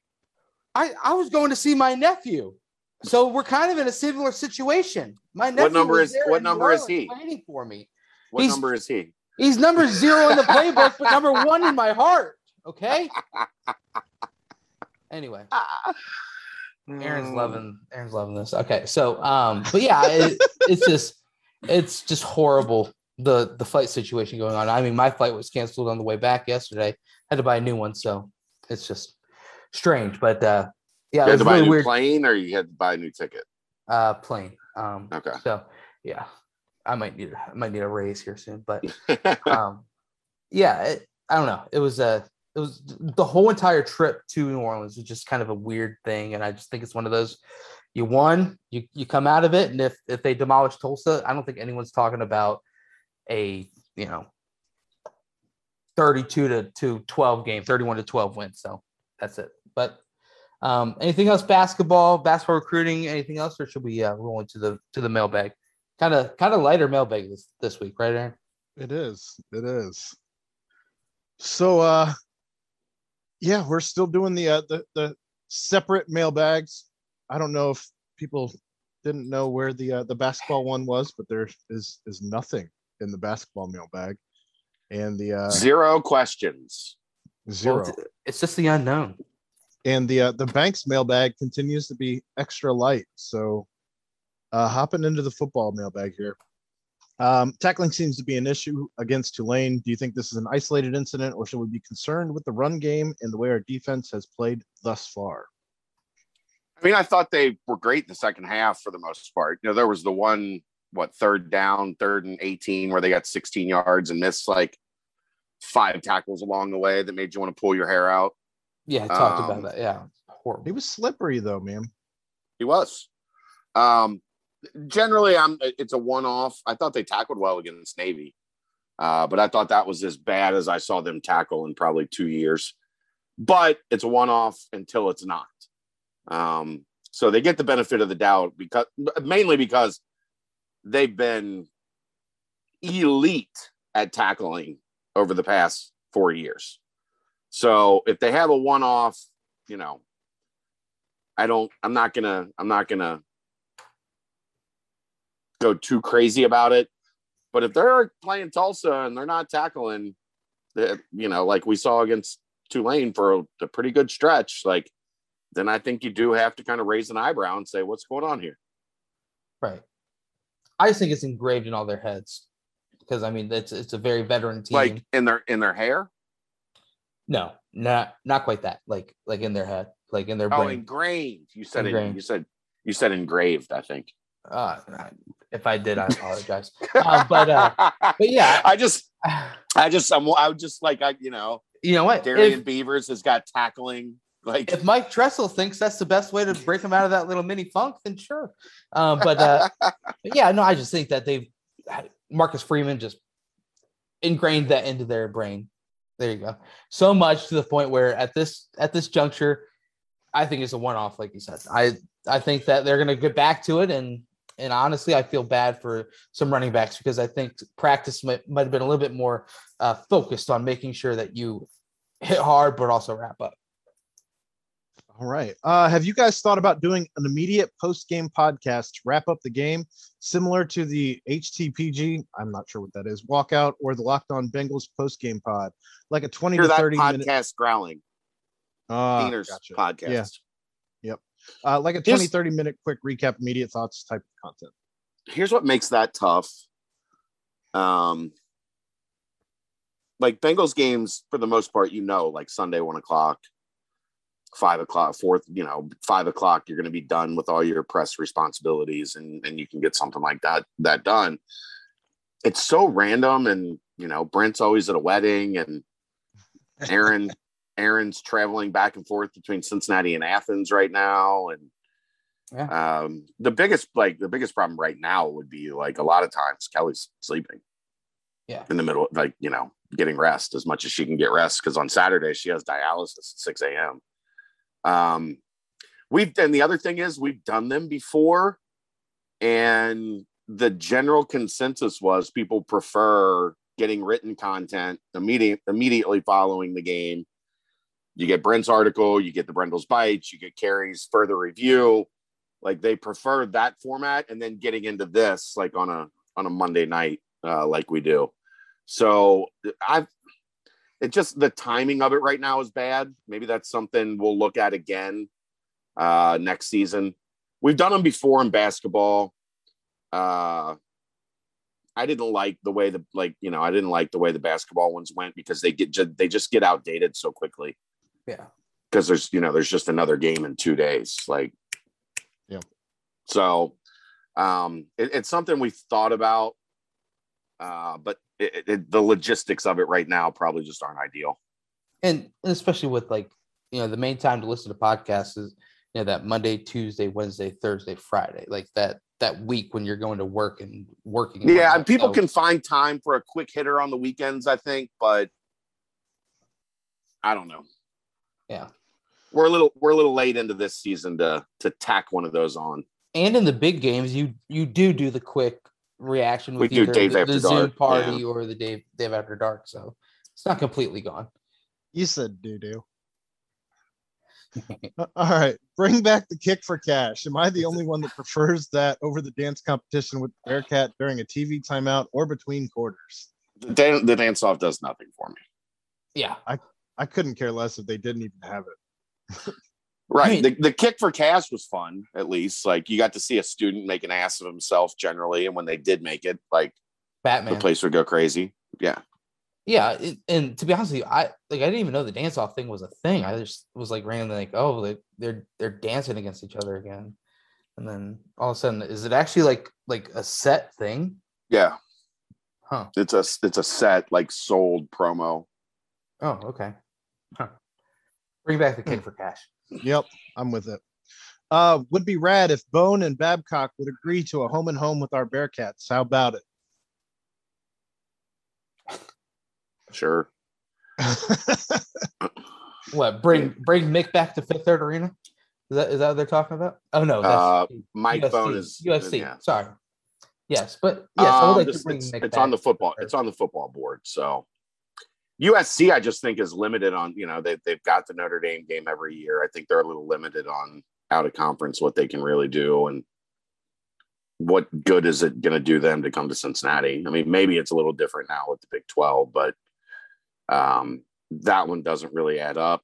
Virginia Tech, I mean, UC and Virginia Tech have played a bunch. So, um, but most of the schedules are already set for like the next five, six years. There are a couple openings here and there, but um, yeah, it, it, you know, Virginia Tech and USC don't overly move the needle on who I'd like to see Cincinnati schedule, especially until USC gets their shit together and starts playing well. Like they're not giving you any boost right now. That's for sure. And the move to the Big Twelve too is kind of yeah. You, you got to be a little bit more choosy. You can't just be saying, "Yeah, let's let's add these teams." But I don't know if if USC makes a great hire and five years down the line, they're back I'm more to being a top ten team. But keg of nails. Yeah, I'm more interested in bringing the keg of nails back personally. That's that's Louisville has no interest in playing Cincinnati. I can't imagine why. We would we would just here's here's all all these recruits. Welcome to the uh, keg and nails game. Sit back and enjoy. Who is your choice for the guest picker for college game day? What's your inside is knowledge, Chad? Is it bad if I say I don't care? Oh, you I mean, already he... said it, so. I, I, I asked. It was a hypothetical. I like it. That, I don't know. Like it, it's a cute little 10 minute segment. I know everybody's talking about it. Kudos to Game Day for making that like a trendy thing. Yeah. I, I who would I probably like to see most? Like who would I be most interested to see do that segment? I think would be Joey Votto.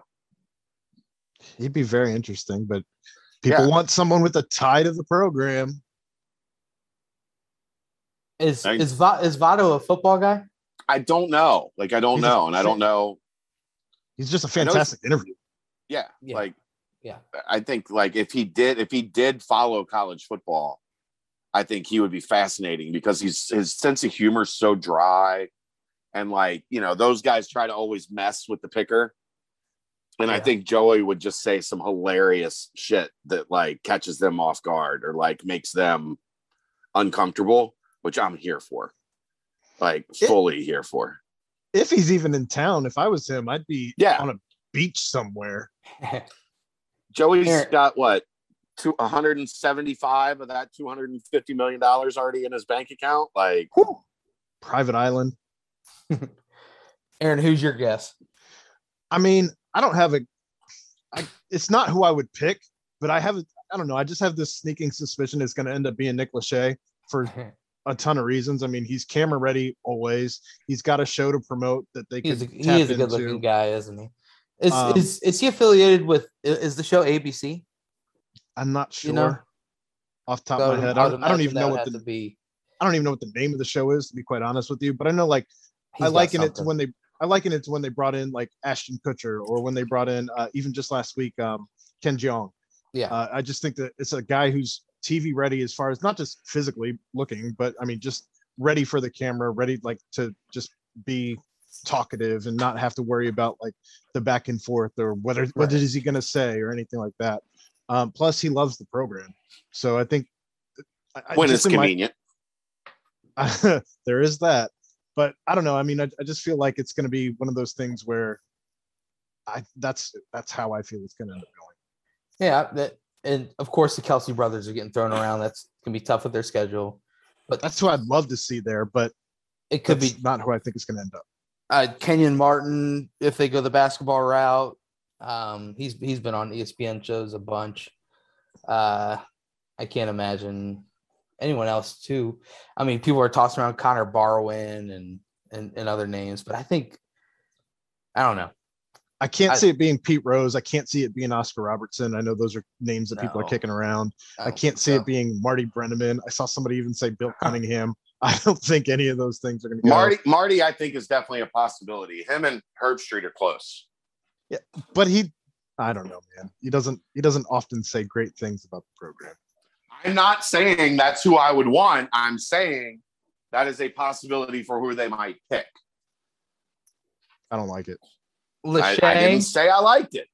Lachey, Kelce brothers, I think I might see Drew. Martin. I think I might see bump into Drew Lachey tomorrow.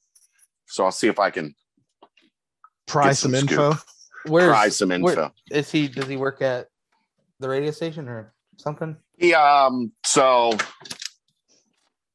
my guy John John, who was uh did afternoons at Q102 for a long time, has now uh started at Kiss 107. I saw they did they just open up back up or something? No, they just hired John John because his Oh. non-compete with Q102 expired today. So he started at Kiss 107. And I think all this week he's got Drew Lachey co-hosting with him. Okay. And I'm gonna be I'm gonna be on with Mo tomorrow, uh previewing the basketball season. oh, nice. So I'll be in the building. So maybe I'll see if see if I can get Drew to give me the give me the deets. Give gonna be me Nick. Inside info, please. Give me the deets, Drew. All right. How about some Bearcat best bets? Missed that segment? We got you this week. We hit that.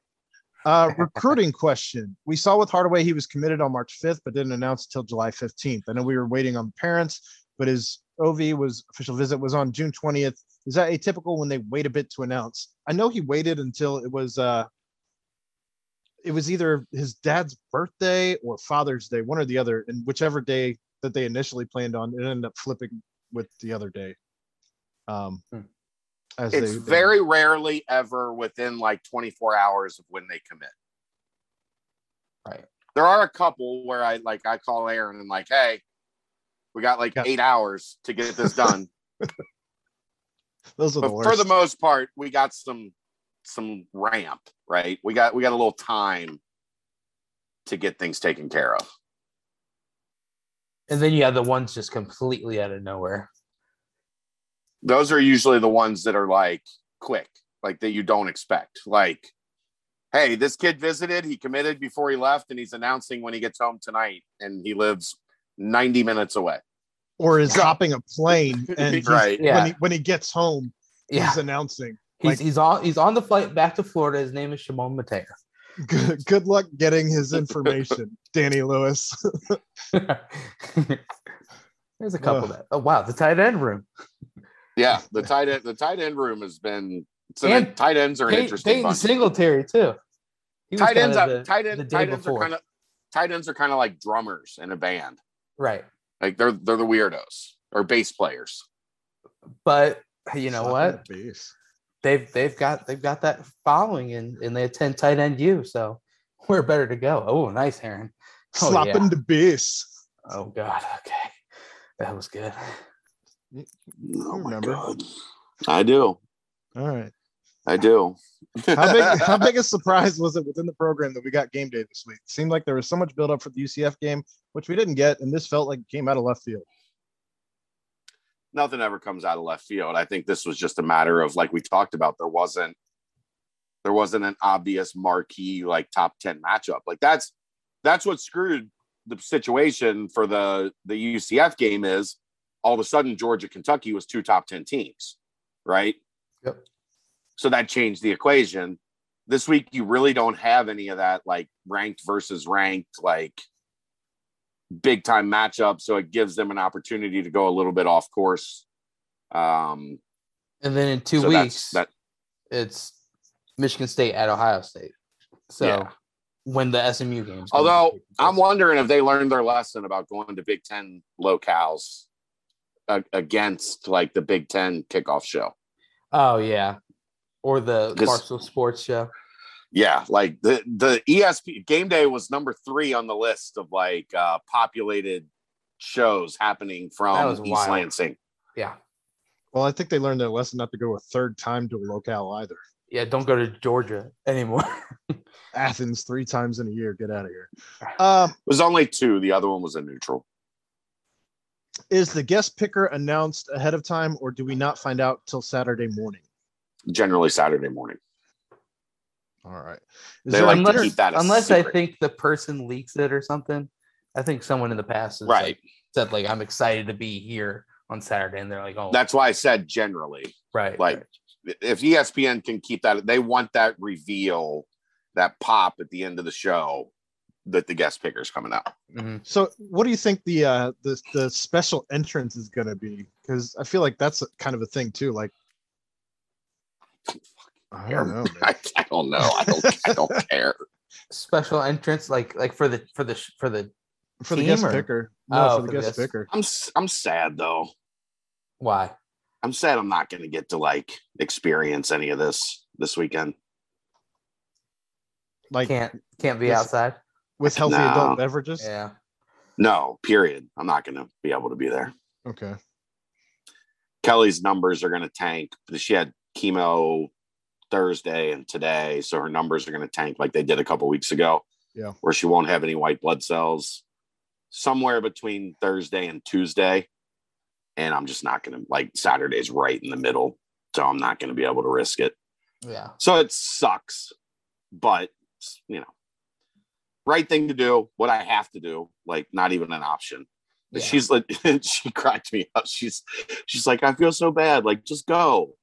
And I was like, Kelly, I can't go. She's like, well, you can go. Just you know, try not to be around a lot of people. And I was like, that's not how this works. Like, There's gonna be a bunch. No shot. we can go to Holy Grail and get a table and kind of like be isolated from Right. like, you know, direct contact with a lot of people. But yeah, at the game with 40,000, like, I, yeah, some not being around a lot of people is, is not gonna, it's not gonna work. So I, like, I, I guess it will be, uh, interesting to like be at home base here and like follow along with everything from home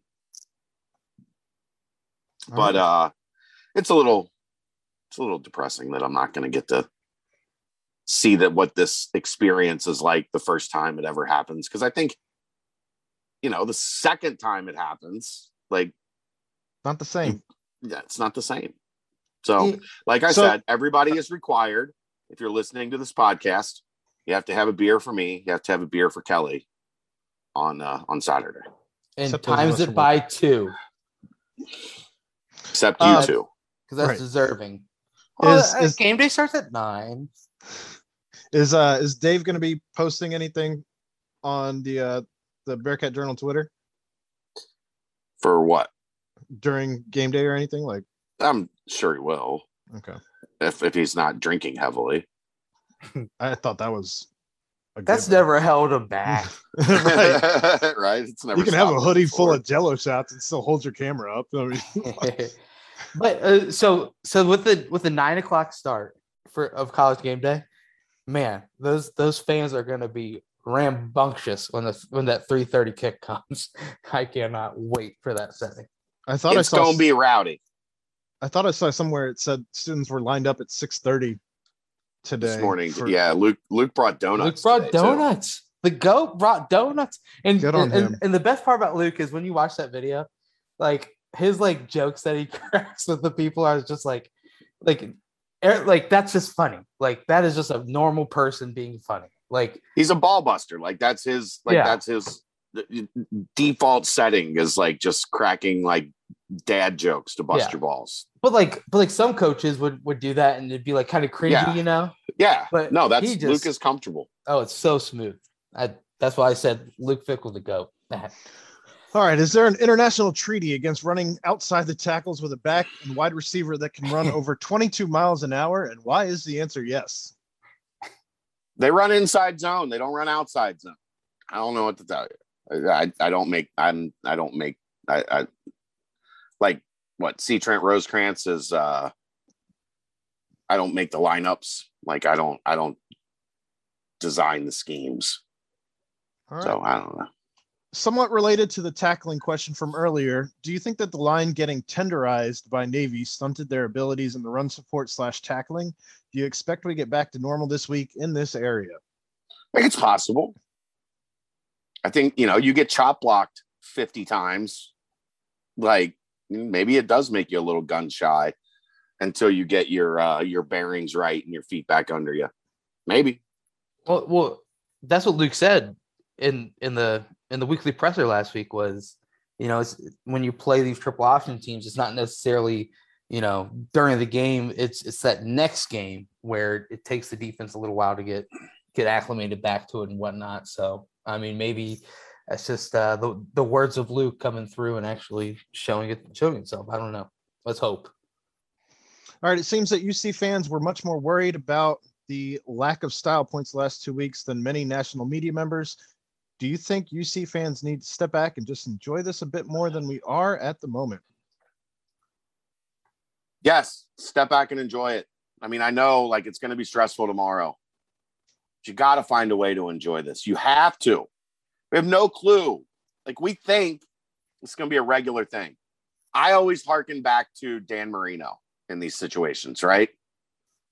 Dan Marino went to the ever. Super Bowl, went to the Super Bowl in his first year in the NFL, and thought this is this is going to be a thing, and he never went back. Never went back, and he's one of the greatest of all time Yeah. and he never got the ring. Like you don't know, man. You just don't know. Yeah. So if you're if you're not enjoying it, you're doing it wrong. And I, I've talked about like this has gotten exhausting, even from my end, because you know I fight with people all day on Twitter because I don't really have much else I can do right now.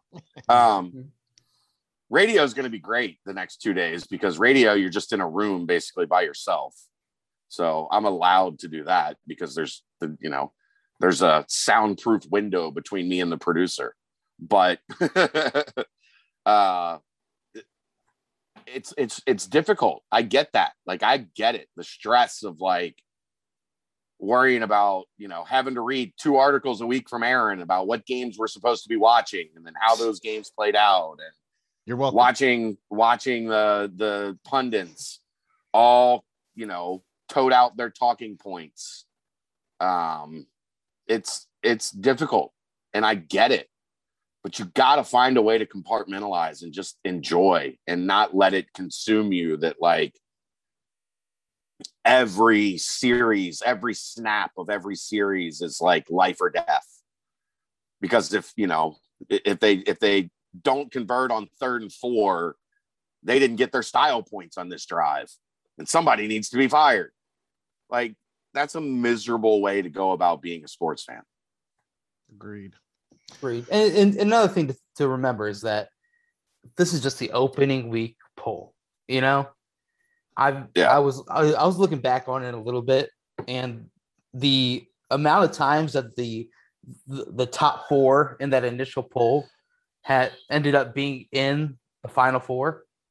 I think it's. I mean, don't don't quote me on this, but I think it's the only time that it's ever happened was last season. Was was the first time that and and last season we knew those four teams as long as those four teams won nobody was topping those four teams and those four teams all won like it's Yeah. just how we knew it was going to play out Right. So yeah, I'm I mean, even as as recent as what, three years ago, I think it was uh Oklahoma came out in the initial one. Yeah, in 2019, Oklahoma came out in, in the first poll ninth. And they ended up making the college football playoff. So I mean, just worry worry about what's in front of you and just continue to to, to pray for chaos and yeah, sit back and enjoy the ride. All right. Also, piggybacking on the tackling question, it seems we've put more emphasis on stripping the ball than making the tackle. Is this a scheme transition from Marcus Freeman to Mike Tressel? I hate that shit. I think everyone tries to do that. Have you watched football at all? Like, like, like even in the pros, it's like you know when you know the first guy wraps him up, and then the next guy comes in and he's just trying to strip the ball. I, I don't think. Play to the whistle. Yeah, I don't think it's necessary. didn't they get like two strips against tulane doing that Yeah, Yeah, they were- you play to the whistle. Period. They recovered one at the ten yard line. Ended up with the Didn't Christian Lowry field goal, but didn't get a touchdown All right. Recruiting. Which recruits will be at UC this weekend? We talked about that. Top three national college football writers. I think pete thamel's probably top of the game right now yeah. you know Bill this is hard. This is hard because like most of these guys have been on the BCJ network of podcasts over the past six weeks. Tim We have- Brando. We have crushed. Wade is not a writer; he's more of a broadcaster. Yeah, Tim Brando. So like, that's that's fair. Is is he coming on the BCJ pod? No. no, I we haven't. He hasn't responded to any. I think that's when Uh, you might have to reach out to his agent. Probably, probably. uh, and I'm not playing that game. Like you can, you can you can be Bill Bender and just you know agree to come on Yeah. or not. Like right. That's how we do it here. Um, I mean, Bender, Bill Bender's really good. Ralph Russo's really good. Um, you know, with each of them, you know, Nicole Auerbach is really good. Um, Chris Vannini, friend of the network, he'll join me Wednesday, filling in for Mo Egger on ESPN 1530. Uh, he's been on Pardon the Punctuation. He's been on the BCJ podcast. He's been a guest of mine many times on 1530. Um, there's a lot that that I I put a lot of weight into. Heather Heather Dinich is not one of them right now. she kiss my ass uh, with that company line bullshit. I mean, I mean, yeah, Um, how how about that statement? Like, oof, whatever. I just like that. By a was it- metric that nobody knows, like it- it's just something ESPN uses without any. Yeah, uh, was it, like was which it- which is like I, I hate it just as much as that daggone strength of schedule. Like, like I hate strength of schedule. was it Vannini who went back at her saying somebody has to be last? What are you talking? Like every year somebody's Right. last. Like what are you talking about right now? Like there's always a last. When you have a first, there's always a last. What, what's Yeah. wrong with you right now? Somebody's always going to be last every year. I don't know, man. Don't get me started. I've kept my blood pressure low for most of this podcast, knowing I need to save it up for but this is tomorrow. coming. save it up for tomorrow. All right. Uh, thoughts on adding a game report card similar to what Pinster does for Notre Dame? No. All right. So What? here's here's here's what I can tell you about that, especially in a situation like this. There is nothing coaches hate more than to see somebody that doesn't know the game plan, doesn't know the strategy behind it, grading their performance. Right. Well, If and you none of like, us- none you of us like have. the yeah, if you like the information that we provide here, the last thing you want is us to be like the running back coach gets a D minus today. That's no. it's, No, no. it's for- for the brand, if you will. None of us have the credo to do so anyway. Like Right. I don't know. Just I don't know what they're doing. I don't know what they're trying to accomplish. I don't know, like, you know, I know the basics. I know what a, you know, a, a, a cover two is and a cover four and, you know, press man and, and whatnot and what have you. But I don't know, like, what was the idea on rolling this safety this way or bracketing this tight end or who was spying the quarterback or what their exact idea was for their five technique against a bad left tackle like no it, it just it doesn't no would a VIP game day thread be any less irritating than the open ones? no because it's almost all paid members that are in those game day threads so we can make it vip and it's going to be exactly the same we don't mm-hmm. have a lot of free posters most of the No. people that post on bearcat journal are members Is this Cincinnati team the linchpin for playoff expansion? Seems like the AP voters and coaches are trying to force the committee's hand this year into letting Cincinnati in the CFP Invitational, uh, which means some blue bloods will be held out and expansion soon to follow. I, the playoff expansion thing is already Yeah. way too far down the road. Like this isn't gonna change it at all because it's it's what the Power Five commissioners want, not what you know fans want or media want or it, it's what ESPN wants really yeah. because it's going to make them more money. As long as it doesn't expand to other networks. Well, and We'll the see. expansion thing is like, yes, it, it does get more teams in, allows Power Five teams to get in, but it's still like everyone's talking about. Okay, so now that four SEC teams can get in, and like, I, I mean, it's still going to be for the big conferences. It's, uh, I mean, this season, what, Ooh, no, never mind. Sorry. say it. Somebody mentioned guest picker John Legend, but the, he's an Ohio State guy, like huge Ohio State fan. But he's from Ohio, like, and he's a it's the biggest celebrity as you can you can find. He's from But he's a Buckeye. Get outta here. Yeah, Yeah, he's you're it's, you're gonna have to you're gonna have to use him in Columbus. yeah, Nick Lachey greater sign. Come on. All right. Uh, Cincinnati is ranked outside the top six on Tuesday. Should Sauce, Dez, and Myjai shut it down for the year? I'm mostly joking, but they've proven all they need to at this point. Why, why risk their futures for what are obviously glorified exhibition games? Can you repeat that again? If Cincinnati's ranked outside the top six on Tuesday, should Sauce, Dez, and Myjai s- shut it down for the year? I'm mostly joking, but they've proven all they need to at this point. Why risk their futures for what are obviously glorified exhibition games? I mean, it's not a terrible point. it's not. If if Cincinnati's going to come in at seven, You, Fuck I think you. you. might see. I think you might see some of it. I well, but I still don't think that. No, I, I mean, not with this group. Like you, Right. like those guys are pretty tight. Like everybody's pretty close. yeah, and um, and they keep speaking about the message and you know the goals and and different things like that. Right. Wh- They're gonna could keep- just be they're going to fight to the finish and never give in. right. Uh, yeah, I mean they are. I mean I don't You know. do your best, boys. We'll do the rest, boys. Okay. Onward to victory. Oh man, I like that. are you a coach? No, I'm singing the fight song. Oh wow, yeah, okay. All right, I- I Fight to the appreciate that. finish, never get it. There it You do is. your best, boys. We'll do the rest, boys. Onward to victory. Ah, now oh, goosebumps. In my opinion, if they're starting the rankings at number seven tomorrow, it is abundantly clear that the committee has zero intention. There's not a question here. All right. Um moving on to the next mailbag. Hey, hey, basketball. Uh, There is no basketball. I know. I know. Nobody asked. So so we're in the banks. Kiss my ass skins with this. uh, Although the first half of this question I like, I think it's going to be fun. What is So since Chad does not like this is this question's dedicated to Brent.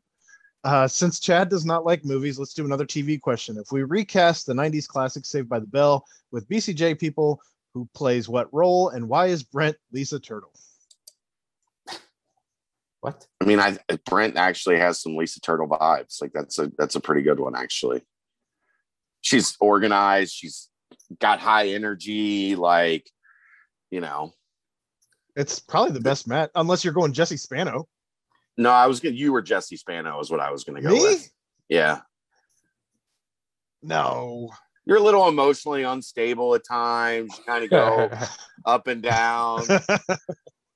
You seem like you could eat a bunch of caffeine pills one day, like I- you know, I much o- like overdosing on Overdosing nicotine. on, on vape. Did you wake up? Did you wake up going? I'm so excited. I'm, I'm so scared." Is that what happened when you overdosed on your nicotine? I mean, but I don't call people like chauvinist pigs or anything weird oh. with all that. I know, but I mean, you've got some Jesse Spano vibes, I might turn into a stripper later on. Right? like it's fine. you know, you might if you don't find a job soon, you might be stripping on the weekdays. Fuck stripping on the weekends. You might be stripping on a Tuesday. Man, nobody likes that Tuesday evening vibe. Uh, so, so- like I've I've got you as Jesse Spano for sure. all right, what about Dave? Who was the guy that was like the that ran the Max?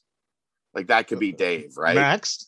Max. Well, I know the character, like the I can't remember the actor. Max. Like Dave would be Max, right? Like the the the Doing Twitter magic? account. The Twitter account is the Max.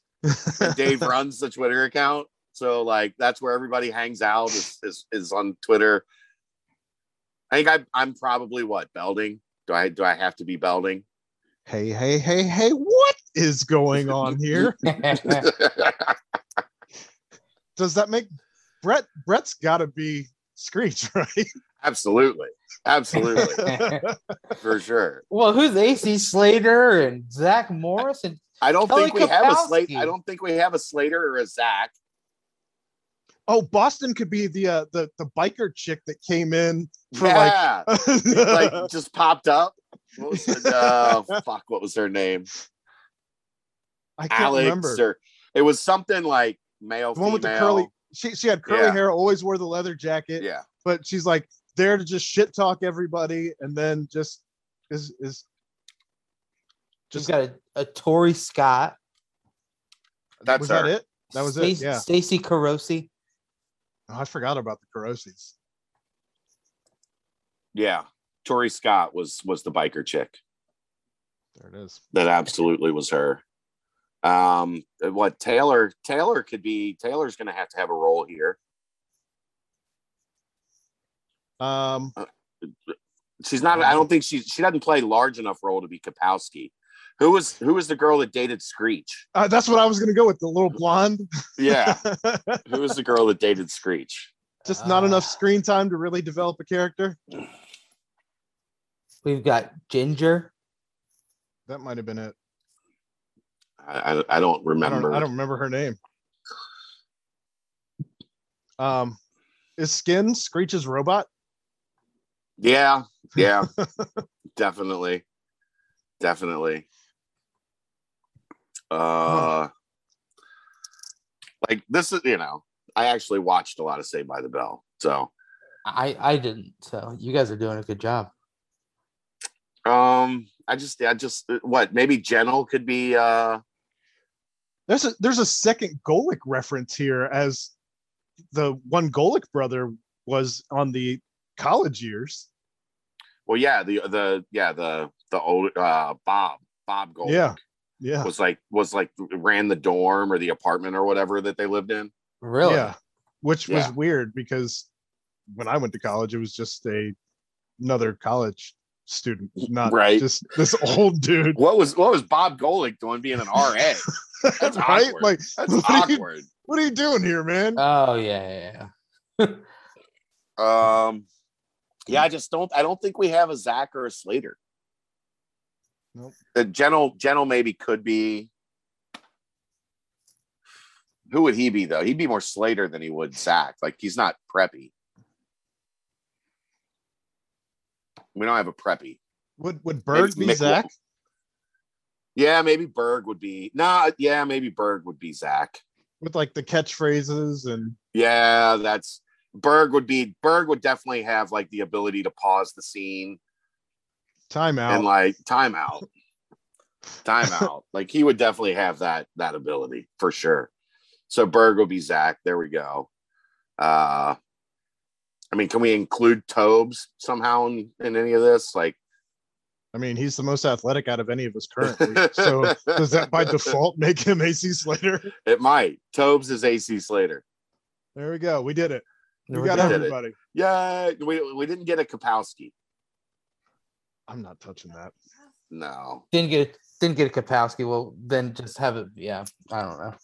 Not. Or- I was gonna touch it, but I'm not gonna touch. don't don't Follow-up question, and this one is choose your own adventure. Brent tries to use some of the Latin he learned at Cathedral and accidentally summons a demon. This demon is a bit of a trickster and damns Brent and the rest of the BCJ to an eternity of Saturday weddings in the fall. There are only two ways that this can be broken. The first is Aaron commits seppuku, dying a hero, or the second is Aaron releasing the demon on Brent and the innocent guest at his next wedding. I, I assume seppuku is where the Japanese soldier kills himself on a sword. Uh, which do you guys choose? Um, I'm not killing myself for anyone. So I would choose to release the demon on Brent and the guests at the next wedding every time. 100 out of Say you're killing me. yeah oh yeah he's killing you the Wow. problem 100%. is the problem is are the guests just brent's like crew because i'm okay Well, with it said- that said it damns Brent and the rest of the BCJ to an eternity of Saturday weddings. So you all are screwed because I didn't fall in the Yeah, well, you're you're killing the customer base. So I got a You're welcome. problem with this. You're welcome. I can't pay you anymore because you killed everybody that's a member of the website. Yeah, jeez. Oh, I mean- oh, now I know why Aaron picked this because that means he gets to kill Skins 99 in the process. Got him. He didn't see that coming. Well done, Brent. Well done. All right. Uh, best burger in Cincinnati. My nomination is Sammy's and Blue Ash. Um, I'd go Zips. I love Zips burgers. Have you guys been to you ever been to Herb and Thelma's? No. Herb and Thelma's is about as good as it gets. Where's Uh, that at? It's in Covington. It's a tiny, tiny little hole in the wall. Like they just got a little flat top. Really, basically all they make are burgers, and it's like old school. Like you know, I think my grandpa used to hang out back there back in like the 40s and 50s type of place, and their burgers are to die for. Outstanding.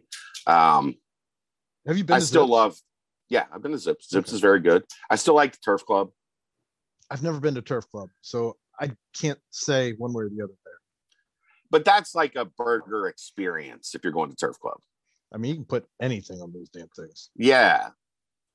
I've had the basic, like just the, the burger, and they're really good. But like when you start getting the sauces and the toppings and all the other stuff that goes with like Crab making your $14 burger a $44 burger, like Turf Club, we were we were actually talking about it tonight. We went out, we went and uh saw Tony and Mo at Twin Peaks, which Twin Peaks actually has a they have a hangover burger, which is just an over easy egg with bacon on a burger. So when you cut into it, you get the the runny egg Mhm. through the that was was really good. Like I don't know, I'm not it's a chain, and I'm not saying it's the best burger in Cincinnati, but I had a burger tonight that was pretty tasty. Um, And they have but yeah. venison queso. the queso is really good at Yeah. Twin Peaks. Queso is really good. Um, we did have queso as well, Brent. So, uh, but I I'd have to go for me. I really love Herb and Thelma's, and then uh, the Turf Club is still outstanding. Zips, Quatman's, you know, there, there's a lot of really good like mom and pop burger joints around the city. Yeah, I, I haven't lived there in quite a while, but went to a Gaslight Cafe recently. That's very good. pretty good. Um, and then uh, definitely Zips. I, I was I was raised on Zips. Um, just just a great atmosphere. You watch the watch the Train. little uh, choo choo train go around the top Mhm. and and just slam down a good burger. So yeah, I'm right there with you guys. Right there All with you. That's that's the mailbag, gentlemen. Well, Yeah, you, know, yeah. you know what that leaves us with. D Day tomorrow. Oh man. I mean, I'm I'm I'm gonna go in there cautiously optimistic and then probably have my heart ripped out and, and stepped on. So but I think four, but I'm kind of braced for five or six. Six, I'm still going to be a little ticked off. Anything below six, I'm going to blow a gasket. Should we expect you hopping on with us on PTP for live reaction for the first uh I don't know, roughly half hour or so of the show? Yeah, I'll be We'll there. see. All right. You you you can't open end ask Chad right in front of He's my face. yeah. I mean, Jeez, he did Pete. like that. That was kind of a dick move. That was a little messed up, especially how. Never mind. But uh, yeah, yeah. All are welcome. Who said I? I just simply asking a question. Right, right. Um, but We'll, yeah, we'll see how worked up I get. I thought it was at eight, ending at nine. If it's at seven, ending at eight, uh, I might cool off a little by nine fifteen, but we'll see. Chad, you Chad, you definitely would have found out throughout the day if you still thought that it was eight. But how funny would it have been if you like flip on the it. TV Yeah. and you're like, wait a minute, why is this NBA game on right now? Yeah, I would not have been a happy camper. No, Well, no. I mean, if either of you are going to be there, we just have to be done by 9:45 when James Smith joins us. Jimmy, hey, I can I can hang around and talk to Jimmy. I like Jimmy's my guy. no, no. Kim. Jimmy, my dude. has has he gone back to Australia yet? No, he's been trying to catch on in the NFL, so Right, he's still around.